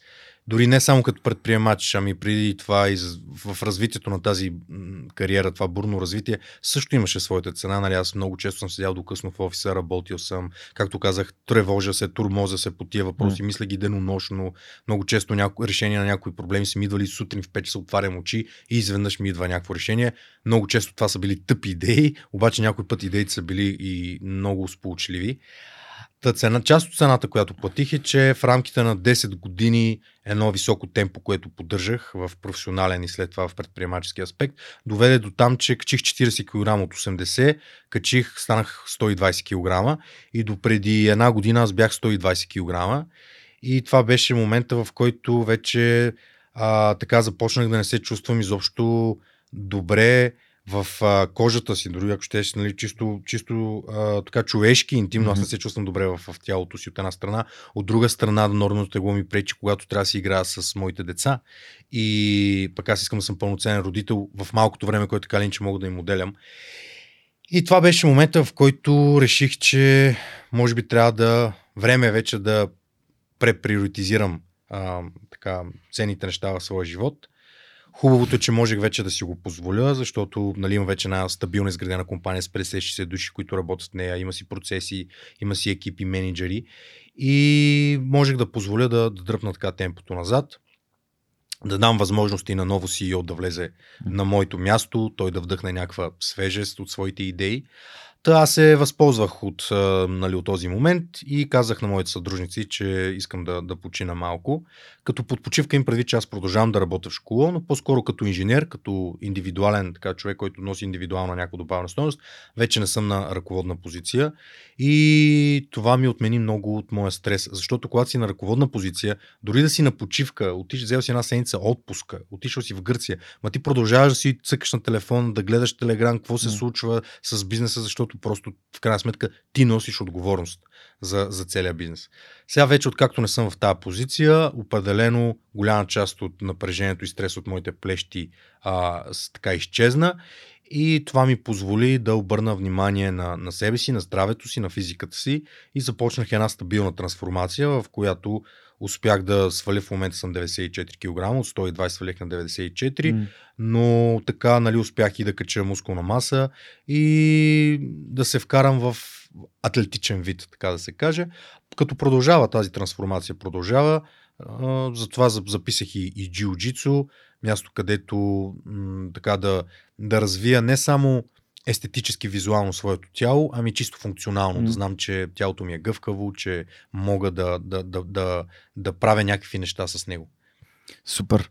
Ами това е много, много готино, че всъщност аз имам концепция свързана с дискомфорта. Ти си поел по пътя обратно към нали, едно физически по, по-здраво и тяло, което може да използваш в други контексти, нали, а, именно да играеш децата си и така нататък.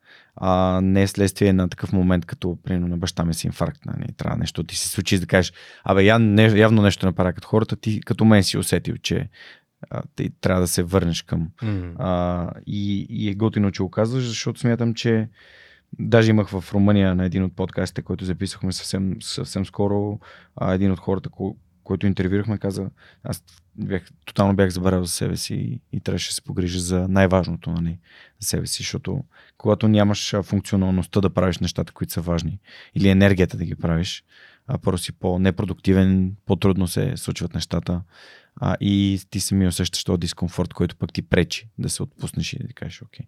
Сега трябва да работя 12 часа, но знам, че аз съм го подготвил това тяло да няма, да няма проблеми, да не се чувствам уморен и изкапан след а, 10 часа на стола или в срещи.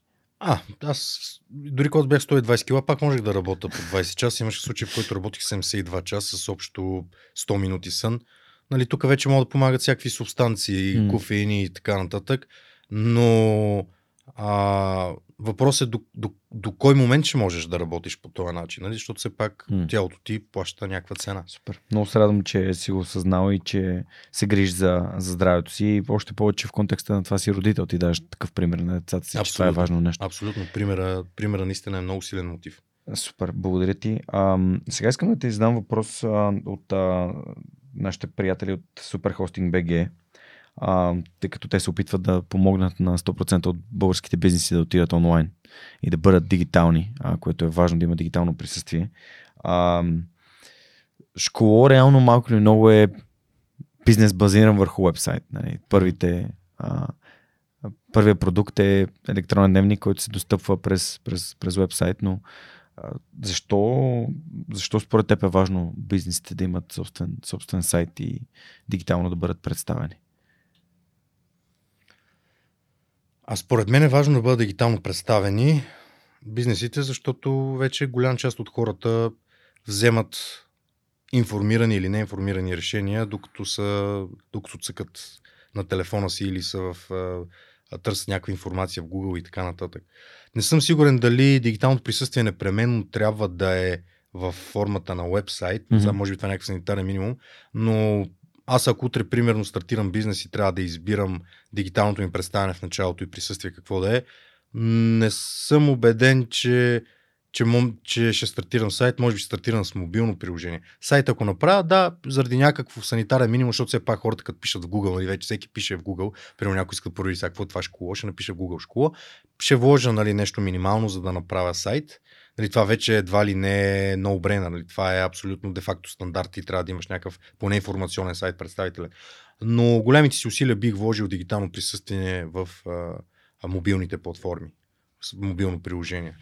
Това очевидно е, че хората отделят много по-голяма част от времето си всеки ден в това да цъкат по някакви мобилни приложения, отколкото да влизат в сайтове. Супер. А, благодаря ти. Аз също смятам, че а, всичко си идва нали, с времето и свръх човека не започна с сайт, но за да бъде по-лесно откриваем, за да може историите на хора като теб да достигат до повече хора. Сайтът изключително много помага. А и всяка, всеки месец Google конзола ми праща апдейт, кои са ключовите думи, които хората са използвали за да намерят сайта. Mm. Понякога това са, например, Любо Янчев, когато участва в черешката на тортата. А, търсенията на Любо Янчев го отвеждаха много хора към този, към този епизод. А, наскоро Иван Христанов, когато си присъедини към а, към партията, която управлява доскоро. Също а, хората го намираха интервюто при а, в Свърхчовека, така че а, се радвам, че Суперхостинг и Свърхчовекът си партнират, за да и провокират хората да си помислят по какъв начин искат дигитално да, да бъдат представени. А пък Суперхостинг е място, което е one-stop shop, най-лесният начин да си задеш сайт в България, без да имаш технически познания за това, да си го хостнеш, да си купиш домейн, да получиш поддръжка от хора, които знаят и разбират това. И в блога им има супер много полезна информация, така че им благодаря от сърце, че помагат не само на свърхчовека, и на българските бизнеси и предприемачи да... Да, да, също им благодаря. Да. Аз съм техен клиент, съм дигал не един или два сайта върху тяхната хостинг платформа и действително много цивилизовано, много готино са направени нещата, дори като експерт на UI гледна точка, за български стандарти Суперхостинг е страхотна платформа. Да, супер, благодаря ти. А, следващия въпрос е от а, нашите домакини от Aula BG, които правят софтуерни за професионал, а, софтуер, а, обучение за професионален софтуер. А, и аз им помагам да намерят експерти а, в контекста на нали, един от проектите, които заговорихме преди малко. Такъв спин-оф от а, школа, нали, Топ Guru, нещо, което опитахте да развиете, нали, а, тип мастер-клас на български. Mm-hmm. А, а, Ванката, един от съоснователите на MailBG, и гост свърх човека почти в началото, 24-ти епизод. Ам, създател на Приятел за цели подкаста, системата Приятел за цели, просто мой много, много добър приятел. Е създател на тази платформа Aula BG, която събира качествени експерти, които помагат на хора, които искат да развият професионалните си умения с работа с този конкретен софтуер, да, да го направят на български и доста, по доста приятен и, а, как да кажа, геймифициран начин. Та, а, Миро, какво правиш да развиеш твоите професионални умения? Питат нашите приятели от Аула. Ами аз това, което правя в момента е, че мога да си позволя да си рестартирам IT кариерата и с цяло да стартирам в някаква друга посока. Аз в момента съм разработвал а, мобилни приложения, вебсайтове, бекенд, API а, платформи, различни, различни продуктови така, сфери съм, съм бил, но никога не съм се занимавал с изкуствен интелект. Та, това, което сега правя, е, че първо вземам решение, планирано, mm. целенасочено, че искам да тръгна в една нова посока, която е абсолютно тъмна Индия за мен. Аз mm-hmm. никога до сега не съм се занимавал с това нещо.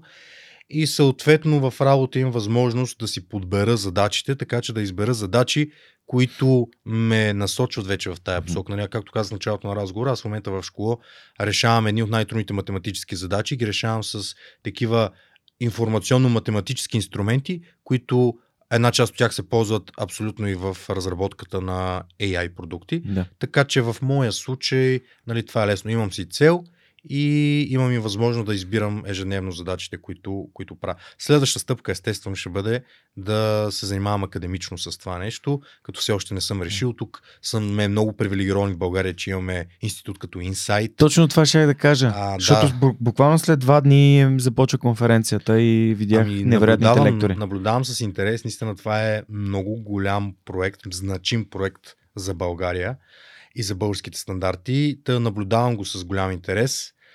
А, имам, имах оферта да, да следвам магистратура по AI в, в Дубай, в Абу Даби, от един от известните IT хора в България. А, има различни опции, нали, разбира се, има и някаква опция за онлайн курс и така нататък. Сега при мен логистиката е малко сложна с деца, трудно мога да хода да се преместа, да живеем в Дубай с семейството. Но, но в момента все още обмислям академично как точно ще подходя. Може би Планините започват да идват при Мохамед в момента, благодарение на професор Мартин Вечев и всичките усилия, които са вложили, всички партньори, които подкрепят това, което прави. Наскоро дори VMware се включиха а, с сериозна инвестиция, така че а, много се радвам и нямам търпение да разбера а, за компаниите и, и учените, които ще излязат от, от, от този проект. Но, но, да, определено са... интересен проект. Той за момента е насочен повече върху PhD-та, върху докторанти. Mm-hmm. А аз не съм сигурен, че бих, бих бил готов да отделя такъв сериозен ресурс Да. от време. Нали, 4 години се занимавам с това нещо, че може би повече. Но имам от тях нали, информацията, че обмислят и варианти за магистратури, има. точно защото много хора ги спира. Всички образователни степени ще бъдат покрити рано Да, или късно да. от този институт, за което а, дори имах среща с, Пет, а, с Петър Цанков, който е съосновател на Lattice Flow. А, и да, по всякакъв начин се опитвам да говоря и за, и за тях а, в, в, в свръхчовека. А, общо взето търсиш начини академично да си развиеш познанията. Подозирам, че търсиш и хора, с които да общуваш, които са в тази сфера на, на работа. Да, тук, тук много добре го насочи. Напоследък действително по-често комуникирам с хора, които са в, от години в AI сферата. Имат си дори, с тях споделяме общи предприемачески ценности. Някои от тях са предприемачи, едни в България, други М. в скандинавските страни. Та, да, покрабидейки в такава общност, както как средата е много важна, ти най-малкото научаваш сленга, научаваш термините, а, научаваш дори ако щеш вътрешния им хумор, научаваш някакви ключови думи, с които след това можеш да тръгнеш да търсиш в Google и леко по леко започнеш да се ориентираш. Научаваш какви са трендовете, какви са проблемите. Та да, леко по леко започвам нали, в тая посока да бутам да, да, да се вкарам в тая среда. Двамата души, които ми идват много веднага са Ива Гумнишка от Humans in the Loop и Жоро Къдрев от Имага и Келвин Хелт. Мисля, това са. И Жоро Костадинов, разбира се. Жоро е BGJ машина. BJJ машина и той е heavyweight като мене. А, medium heavy. А, добре, а, благодаря на нашите приятели от AulaBG. Ако искате да спестите време и усилия, като подобрите уменията си за работа с професионален софтуер, може да вземете 20 безплатни урока от софтуер по избор, като се регистрирате на AulaBG. Следващия ми въпрос е свързан с книгите, може би малко по-късно идва от обичайно, но все пак. А, има ли книги, които би препоръчал литература, която ти е помогнала в контекста на предприемачество, психология, маркетинг, бизнес или изобщо, ако трябва и художествен, нали, нещо, което ти е помогнало и те е провокирало да погледнеш на живота си в една... Ами аз с голям срам ще си призная, че последните години, откакто съм нали, в, така, под голям стрес, броя на книгите, които чета, драстично намаля. Аз съм човек, който едно време буквално по цели нощи четеше книги. Нали, На Кристи съм изчел сигурно 200 романа и по цели нощи не можех да спа, докато не разбера кой е убиеца. А от човек, който едно време много четеше, се превърнах до човек, който в момента много рядко чете. Това го казвам, нали, пак казвам, с чувство за срам. Но може би защото работата ми е свързана с голям обем информация, която постоянно тече през главата ми. По цял ден чета не в такъв вид книги, романи и така нататък. А, но вечер, като се прибера, много рядко имам желание да чета книги. А, това, което се случва нали, през последните години, които все пак чета, са някакви художествени романи, но те по-скоро са за, за, за разпускане, за отпускане. Ако трябва да говоря все пак на въпросите, които много са ми повли... на, на, на въпроса, кои книги много са ми повлияли и са ме моделирали като личност, а определено книгите на Айн Ранд доста са ми повлияли. Може би съм ги чел в такъв период от живота си като студент, когато а, съм бил склонен да възприема нейната философия, но определено Айн Ранд, Айн Ранд е от авторите, които аз високо цена. От една страна, от друга страна, от друга страна са ми повлияли всъщност дори и художествени а, романи, дори ако щете книги като Хари Потър, които като, като бях а, ученик, изчетох всичките, а, също ми е повлияло от гледна точка на формиране на някакви ценности, кои са важните неща в живота, нали, че е важно си добър човек, какво значи да си добър човек. То може да звучи тривиално и смешно, но при мен това също, също повлия. А, само исках да, да ти напомня, че свърхчовекът реално е egg, така нареченото великденско яйце към А това си прави ремене. А, Книгата, която ме побутна в посока предприемачество. А, вярно, да, вярно, Тя ме е. накара да, да, да вътрешно си задам въпрос от коя страна искам да бъда. От тази на тези хора, които седят и чакат държавата да направи нещо за тях, или от тази, където хората са, търсят а, решения на, на, на проблемите. И понеже аз вярвам, че всеки държи в своите собствени ръце всички решения и всички проблеми, които има, а, затова реших, че логото на свръхчовека трябва да, първо, нали, трябва да бъде атласът като такъв. Така че Атлас прави ремене е фундаментална книга, изворът разбира се също.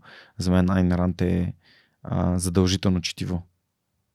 Да, в контекст на това, което казах по-рано, що за човек си, ако не правиш света по-добър, наистина Атлас държи света на раменете си и всеки човек държи света на раменете си, символично казано. М. Всеки може да направи малко по-добър света, с малко да го дигне, с сантиметър нагоре да дигне. Абсолютно съм съгласен. Ам... Добре, благодаря ти за тия книги. Следващия ми въпрос е от един от гостите на подкаста, който се казва док, доктор Савелина, а, професор Савелина Поповска от Плевен, от Медицинския университет. А, тя ме пита, а, има ли свръхчовешки умения, такива свръхестествени, а, които гостите ти биха искали да имат? Тоест, има ли нещо, за което се сещаш а, в контекста на, а, на всички много неща, които си правя, които са изключително много? Има ли такова умение, което би искал да имаш? Нещо като суперменското умение да лети. Ами аз а, мисля, че аз имам едно умение, което, са, да мога на ръка свръхчовешко, но има едно умение, което много ми е помагало при живота. И това е умението да гониш своите цели като хрътка, фокусирано, без да се разсейваш с други странични неща, докато не успееш Mm-hmm. да ги постигнеш. Нали, оттам тръгва и този, този лав за хората а, тип хрътка, поро- порода хрътка. Mm-hmm. А, аз съм от този тип хора, когато имам някаква цел, когато имам нещо пред мен, просто всичко останало започва да бледне и аз се фокусирам изцяло в това нещо, което е супер сила от една страна. Голяма част от нещата, които съм ги постигнал, съм ги постигнал точно заради този фокус и отдаденост към, към едно нещо. От друга страна, някой път може да пречи, просто защото живота не е толкова линеен, не е толкова едноцветен. Понякога ти имаш проблеми, примерно както имаш някакъв професионален проблем, който много те тормози, така по същото време може да имаш и някакъв личен проблем. И, нали, но това може би прави живота на тия хора по- по-интересен, но аз определено никога не съм успявал да постигна тъй наречения баланс. Аз винаги съм бил антипод на баланс. Има едно нещо и се хвърлям в него на 200% и това обикновено било рецепта за успех. Тъй, че ако трябва да говоря за някакво свръхкачество, определено това е нещо, което, което с гордост мога да кажа, че, че го имам. А, иначе, ако има нещо, което бих искал да мога да притежавам, е това вечер, все пак в тия малки моменти, в които мога да си позволя да спа, да мога да спа пълноценно, без да мисля за нищо. Подозирах, че ще дадеш такъв, такъв отговор. Не знам дали има такъв супергерой, дето да може да заспи при всякакви обстоятелства. Макар, че се сещам за един а, герой от анимациите, който го прави. Аз защото гледам едно аниме, което се казва One Piece. А и главният герой буквално може да спи по всяко време, дори в средата на битката просто се заспива. А, така че а, благодаря, че го казваш. За тебе ти е важно и разбирам защо търсиш инструментите да, да ти помогнат. А, супер.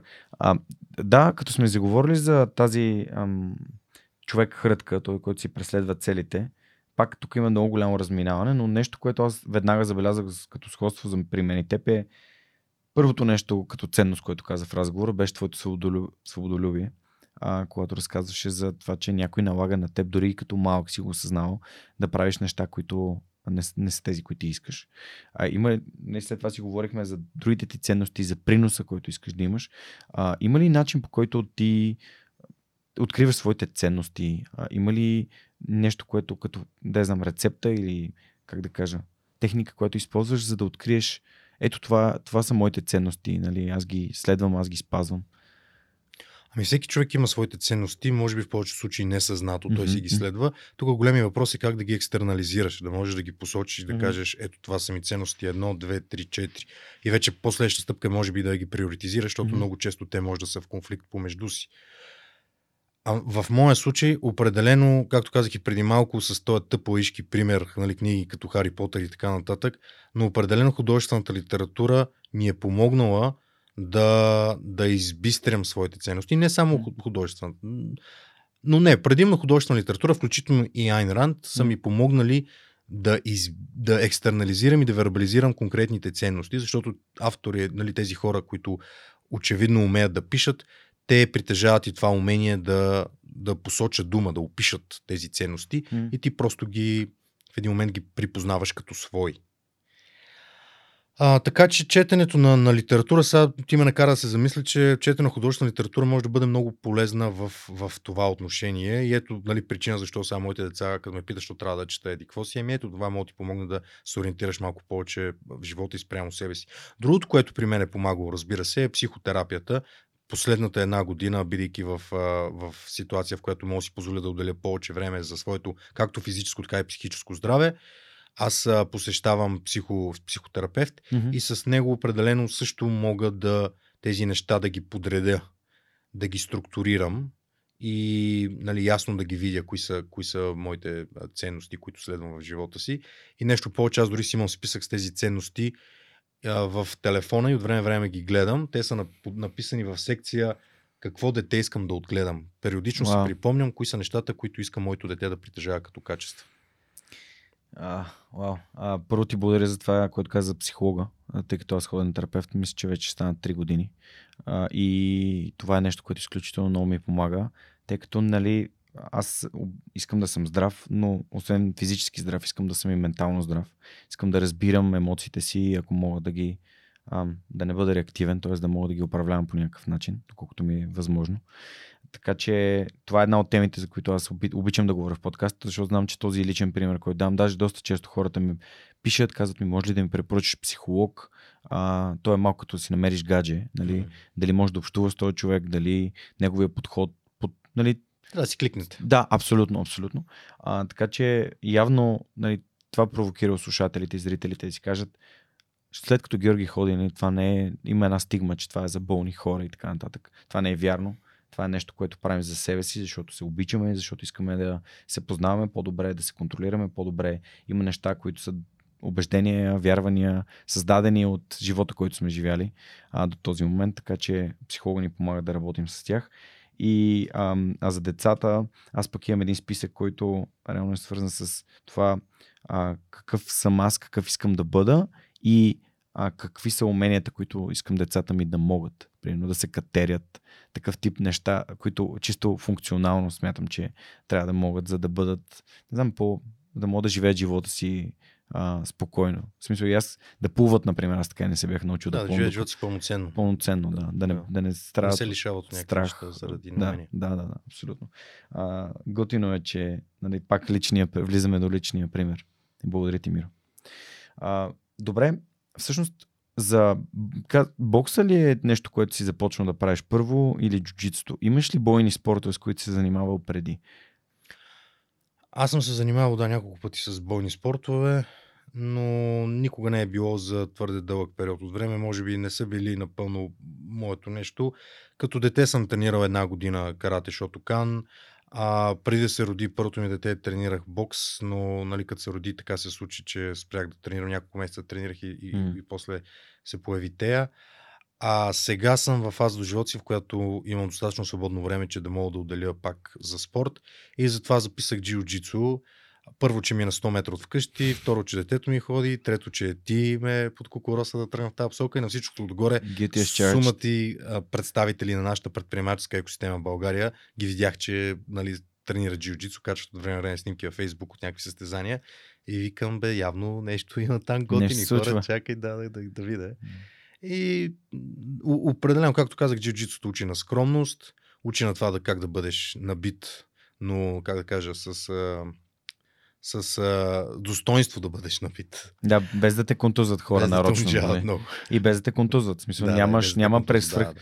А, Питах те, защото при мен това са агресивните хора и че винаги а, побойниците са ми били антипод на мен. Аз съм отличника. Ти искаш да защитиш, примерно, тия, които са тормозени от побойниците. Да, но аз никога не съм имал, по-скоро ще избягам, нали? няма да се конфронтирам. Пък бойният спорт ми е нещо, което ме кара да се чувствам по-уверен в себе си, че ако се наложи някой ден бих могъл да се защитя. Обаче същевременно хем има спаринг, хем целта ти не е да го... Ам, хем искаш да доминираш този човек, да го, да го нараниш, но не да го, но не да го контузиш. М. И, нали, аз, един от най-добрите ми приятели в джуджито са хора, които всеки път сме правим спаринг с тях. Основно ме бият доста, а, но знам, че искам пак да се боря с тях, защото знам, че когато са ме заключвали, не са искали да ме контузят, не са били свърхагресивни, нали, не са ме изпонадрали, изпонаритали и така нататък. Така че, ам, да, има, има много уважение. Не знам дали ти е направил впечатление. Да, да, абсолютно. Борческата етика в джиу-джитсуто е много на високо ниво. Много силно впечатление ми направи това нещо. В момента, в който някой нещо ми изпука, той спира и казва, добре ли си? Да. Някой път хората, като са нови, не знаят кога да се откажат. Това е един от първите ми уроци. Първият армбар, М. който получих, който ми донесе контузия, то беше следствие на факта, че аз не се предадох. М. Мислих си, че мога да дигна един 60 кг човек на бицепс. Можех да го дигна, само че лаките ми не харесваше, не хареса та, Не беше съгласен. после, тази не хареса последствията. И тогава той, а, Ванката Лилов, дойде при мен и си извини, каза, Жорка, съжалявам. И аз му казах, Ванка, ти не си виновен, приятел, тук съм виновен само аз. Тоест аз поех отговорността за моето незнание, което реално се превърна в причина за моята контузия. А, но сега се готви за състезания. Първите състезания, нали, аз смятам, че поне още 6 месеца трябва да потренираш. Първите състезания учат на много, тъй като колкото и да се бориш в залата, докато не отидеш на състезание, не можеш да прецениш дали твоето ниво е добро, М. т.е. дали си научил неща, как действаш под стрес. На състезание е адреналина, като те удари и като ти се вдървят предмишниците, като ти се вдървят краката. И, и, и, и сякаш не чуваш никой в тунела си, а, но за мен това е изключително удоволствие, тъй като някакси там се чувствам свободен да, да играя истинската си игра. Нали, спаринга малко и много е тренировка, поставяш се в кофти ситуации, особено с по-новите хора, опитваш се да играеш различни неща. Така че радвам се, че Но ти риска за контузия е по-висок по време На състезание. нали така? Точно защото все пак ти там си готов да изминеш екстра миля. готов си да извиниш екстра миля. Аз, например, от едно от състезанията имам контузено ребро, което е по-скоро, не, де, се М. видяхме в съблекалните, ти казах, че е калцирано. То беше не защото някой друг ме контузи, защото аз се бях свил по такъв начин, по който а, просто съм си контузил реброто, докато съм Да, но на тренировка шанс се случи това много е малък, да. малък. Точно затова джуджитото е на земята, нямаме хвърляния, нали, някои хора казват, ама тук ми липсва играта в стойка. Аз днес с един начинащ бях в стойка няколко пъти и през цялото време всичко, за което мислих беше това, че ако, ако, ако ме хвърли по някакъв начин, по който той може, той може да се контузи сам. М. И може да контузи и мен, защото той очевидно не знае. В смисъл, изглеждаше силен, повратлив, а, определено много енергичен, но това ме кара по-скоро да се чувствам притеснен. М. Твърде нахъсан. Твърде нахъсан, да. А тази нахъсаност и понеже адреналинът е, нали, като идваш за първи път в залата, той те удря в главата и правиш неща, които са на толкова първосигнално и първично ниво, че можеш да контузиш някого. И аз, когато вече бяхме на, на земята, на татамито, си казах, окей, добре, тук вече е моята територия. Каквото и да направя, аз мога да противодействам и... Кон-. Не, да, да, не. От, да паднеш като 30 годишен човек от прав или от нали, хванал някой в гард или така нататък на гърба си или по някакъв неприятен начин може винаги да те контузи, но а, за това именно това, че започваме от пода, а, прави, нали, намалява броя на контузите. И аз по-скоро съм виждал хора, които или са контузени по абсолютно невнимание, примерно от някакъв тип а, скрамбъл, който е превъртания много пъти а, или в грешната посока, или по-скоро хора, които се контузват на загрявката сами. М. Тоест не е нещо предизвикано, не е нарочно при никакви обстоятелства. Да, при начинащите по-често се случва. При, Да. при по-опитните все пак това е игра на контрол. Да, и там, когато е. си в контрол, много трудно, Да. нали, може да излезеш извън контрол и да се контузиш. Защото контузите стават в тая сива зона извън контрол. Но последно, може би за джиу-джитсу, защото Да. не знам дали не минахме твърде много, не се фокусирахме в него, но две неща, които допълнително сега се замислих, че ми харесват, докато водим този разговор с теб. Преди малко казах, нали, че джиу-джитсуто учи на скромност, защото без значение къв си, що си откъде Да. идваш, отиваш там и, и те набиват по, без да те унижават. Но има още две неща, които много ми харесват в джиу-джитсуто. Първо, че това е интелигентен спорт. Ти мислиш през цялото За време. принципите ще да говоря. Да, мислиш за- през цялото време, мислиш за реакция, контрреакция, нали, ти правиш нещо, много често го правиш, защото знаеш, че той отсреща ще реагира по някакъв начин. И тук вече почва да се реди като шахматно, буквално като на шахматна дъска се чувствам някой път. Може би не знам, защото съм начинаещ в началото много ги мисля, нещата в един момент става инстинктивно, но много ми харесва, че мозъкът ти работи през цялото време. Не е някакъв просто тъп спорт, дето хиляда пъти би в тази круша, нали? Просто трябва да изчистиш тук техниката до съвършенство. Едно и също само да правиш. Та, това е първото, на, което се сетих за интелигентния спорт. И, и второто нещо е, че учи и на търпение, защото много често, когато примерно си в, в, в, в някакъв гард или в нещо слаба позиция, ти само единствено трябва да имаш търпение и да чакаш другия, защото докато той допусне примерно не се отвори, ти няма какво да направиш. И ти само седиш и чакаш, чакаш и, и, и е много, голям, много голяма игра на, на, на надлъгване на търпение. Да, и това, това също ми направи впечатление. А Сега ще използвам една дума, която нали, вече споделих в нашия разговор по-рано и това е думата тайминг. А ако използваме аналогията за, за шах, представете си шах, в който на полето и има само царици и не само, че се играят ходове, ами докато играеш ходове, понякога няма нужда да чакаш другия да играе. Тоест, а, имаш право да извършиш повече ходове, ако другия не, не прави нищо. И има значение в какъв момент от хода на другия ти правиш твой ход. А, не случайно го мисля, че използват на много места kinetic chess, т.е. кинетичен шах, в който имаш много координация, имаш много тайминг, реагираш на определени неща. Аз също съм от този тип хора, които изначално моето джуджицу е много по-търпеливо джуджицу. И дори понякога ми се карат треньорите, че не съм агресивен, не, Не си активен. не съм активен, но аз много повече, като аз така играя тенис на маса. Много по-вероятно е другия да допусне грешка, отколкото аз да го изненадам с невероятен ход. М. Тоест, чакам другия да направи грешка, на която аз да се възползвам. И дори на състезание това работи страхотно, защото съм много, по, много по-малко енергия изразходвам. М. И винаги мога да. Разликата между белия и синия колан най-малко, нали, чисто, освен техническо, че се натрупва две години опит, е момента, в който ти знаеш кога можеш да, да включиш на 100% и след това на 20%. М. Мисля, да ре... докато белия колан е от 100% на 90, на 90, Да, да, да. 98, 97, 96. В смисъл, той просто ця, Да, да, целият си И- пауър. просто. И, и аз като поигра с него две минути, и той вече в един момент, като го чуе как диша с... М. И ти е ясно, Като че куче. на едно живот, както се И казва. съм такъв...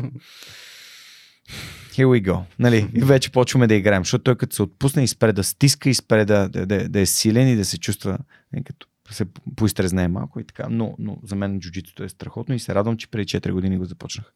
Така че се радвам, Супер. че и ти вървиш се радвам. път. А, да, говорихме си за...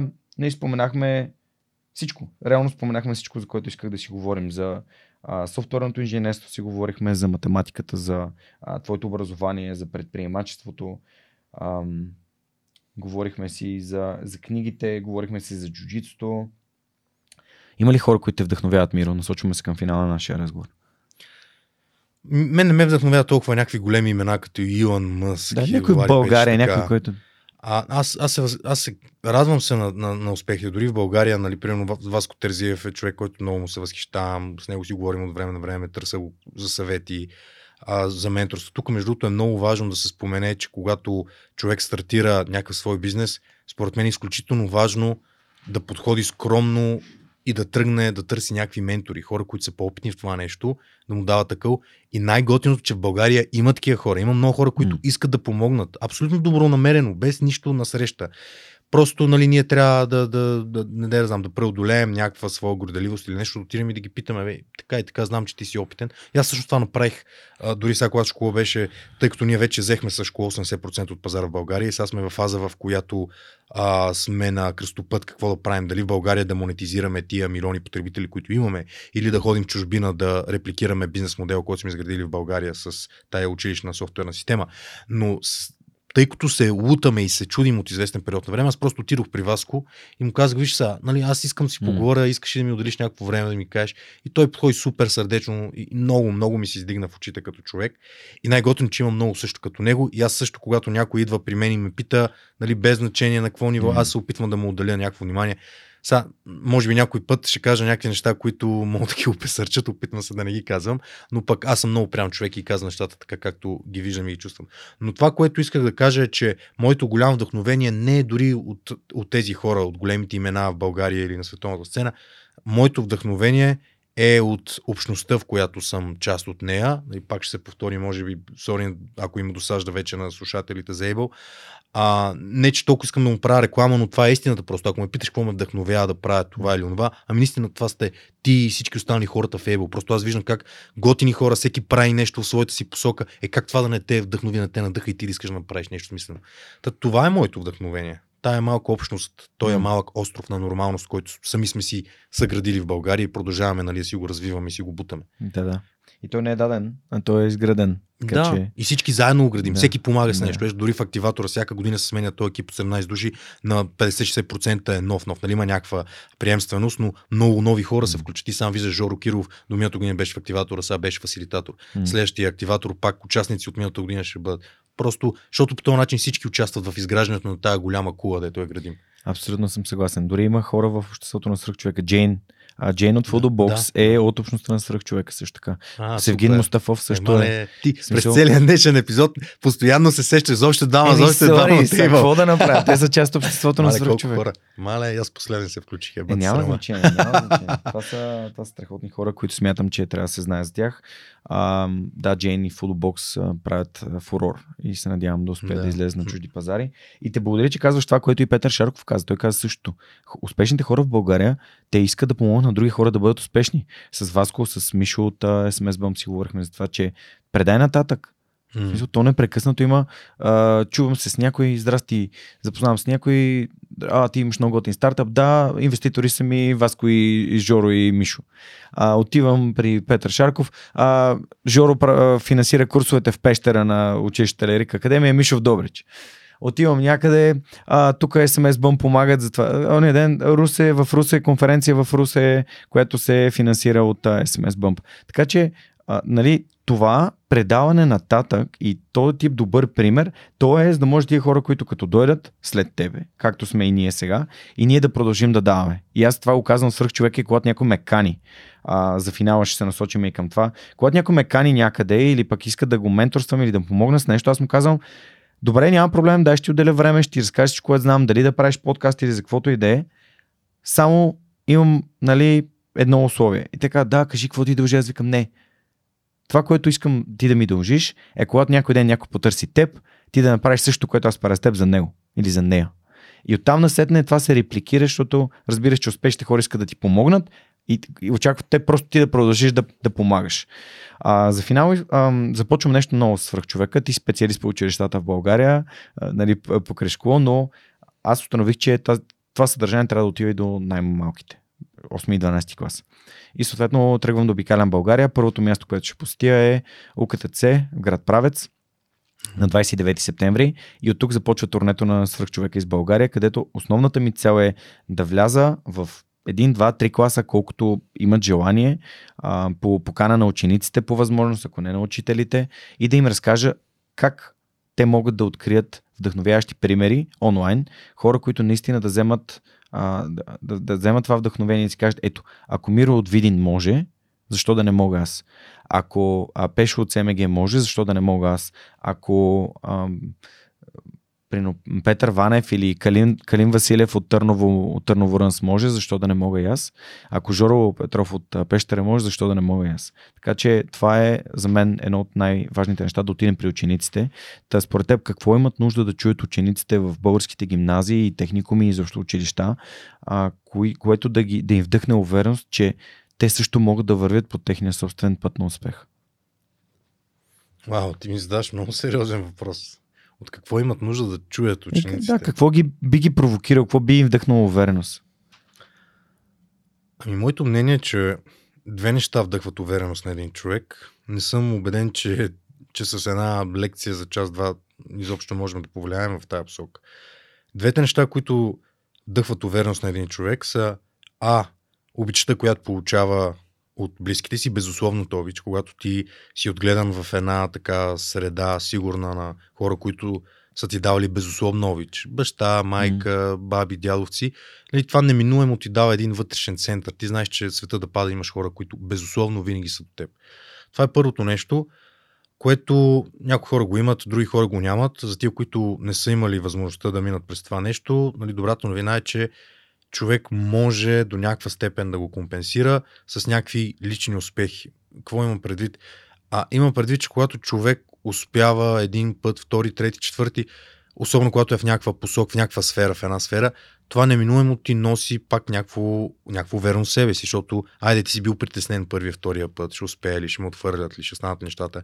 Обаче става първия път, втория, трети, четвърти, ти успяваш, успяваш, това също ти създава някакво чувство за център. Никога няма да е същото, като да си получил безусловно, безусловно обич, което между другото, това е много яко, че тук в южните страни все още се поддържа връзката между семействата и баби и дядовци, защото, примерно, знаеш Германия как е, нали, ставаш 20 години и свърлят от семейството, там къщата, Ставаш по-самостоятелен. да, и бабата и дядото обикалят света, което си има своите нали, други плюсове, може би, но от гледна точка на, на децата и тази безусловно обич, тук в южните страни, като а, Испания, Италия, България, Балкански полуостров, това е нещо, което определено ми допада, че има контакт с бабите и дядовците и те наистина също дават малко или много своя принос към тази безусловна обич, той е център, а, който притежава децата.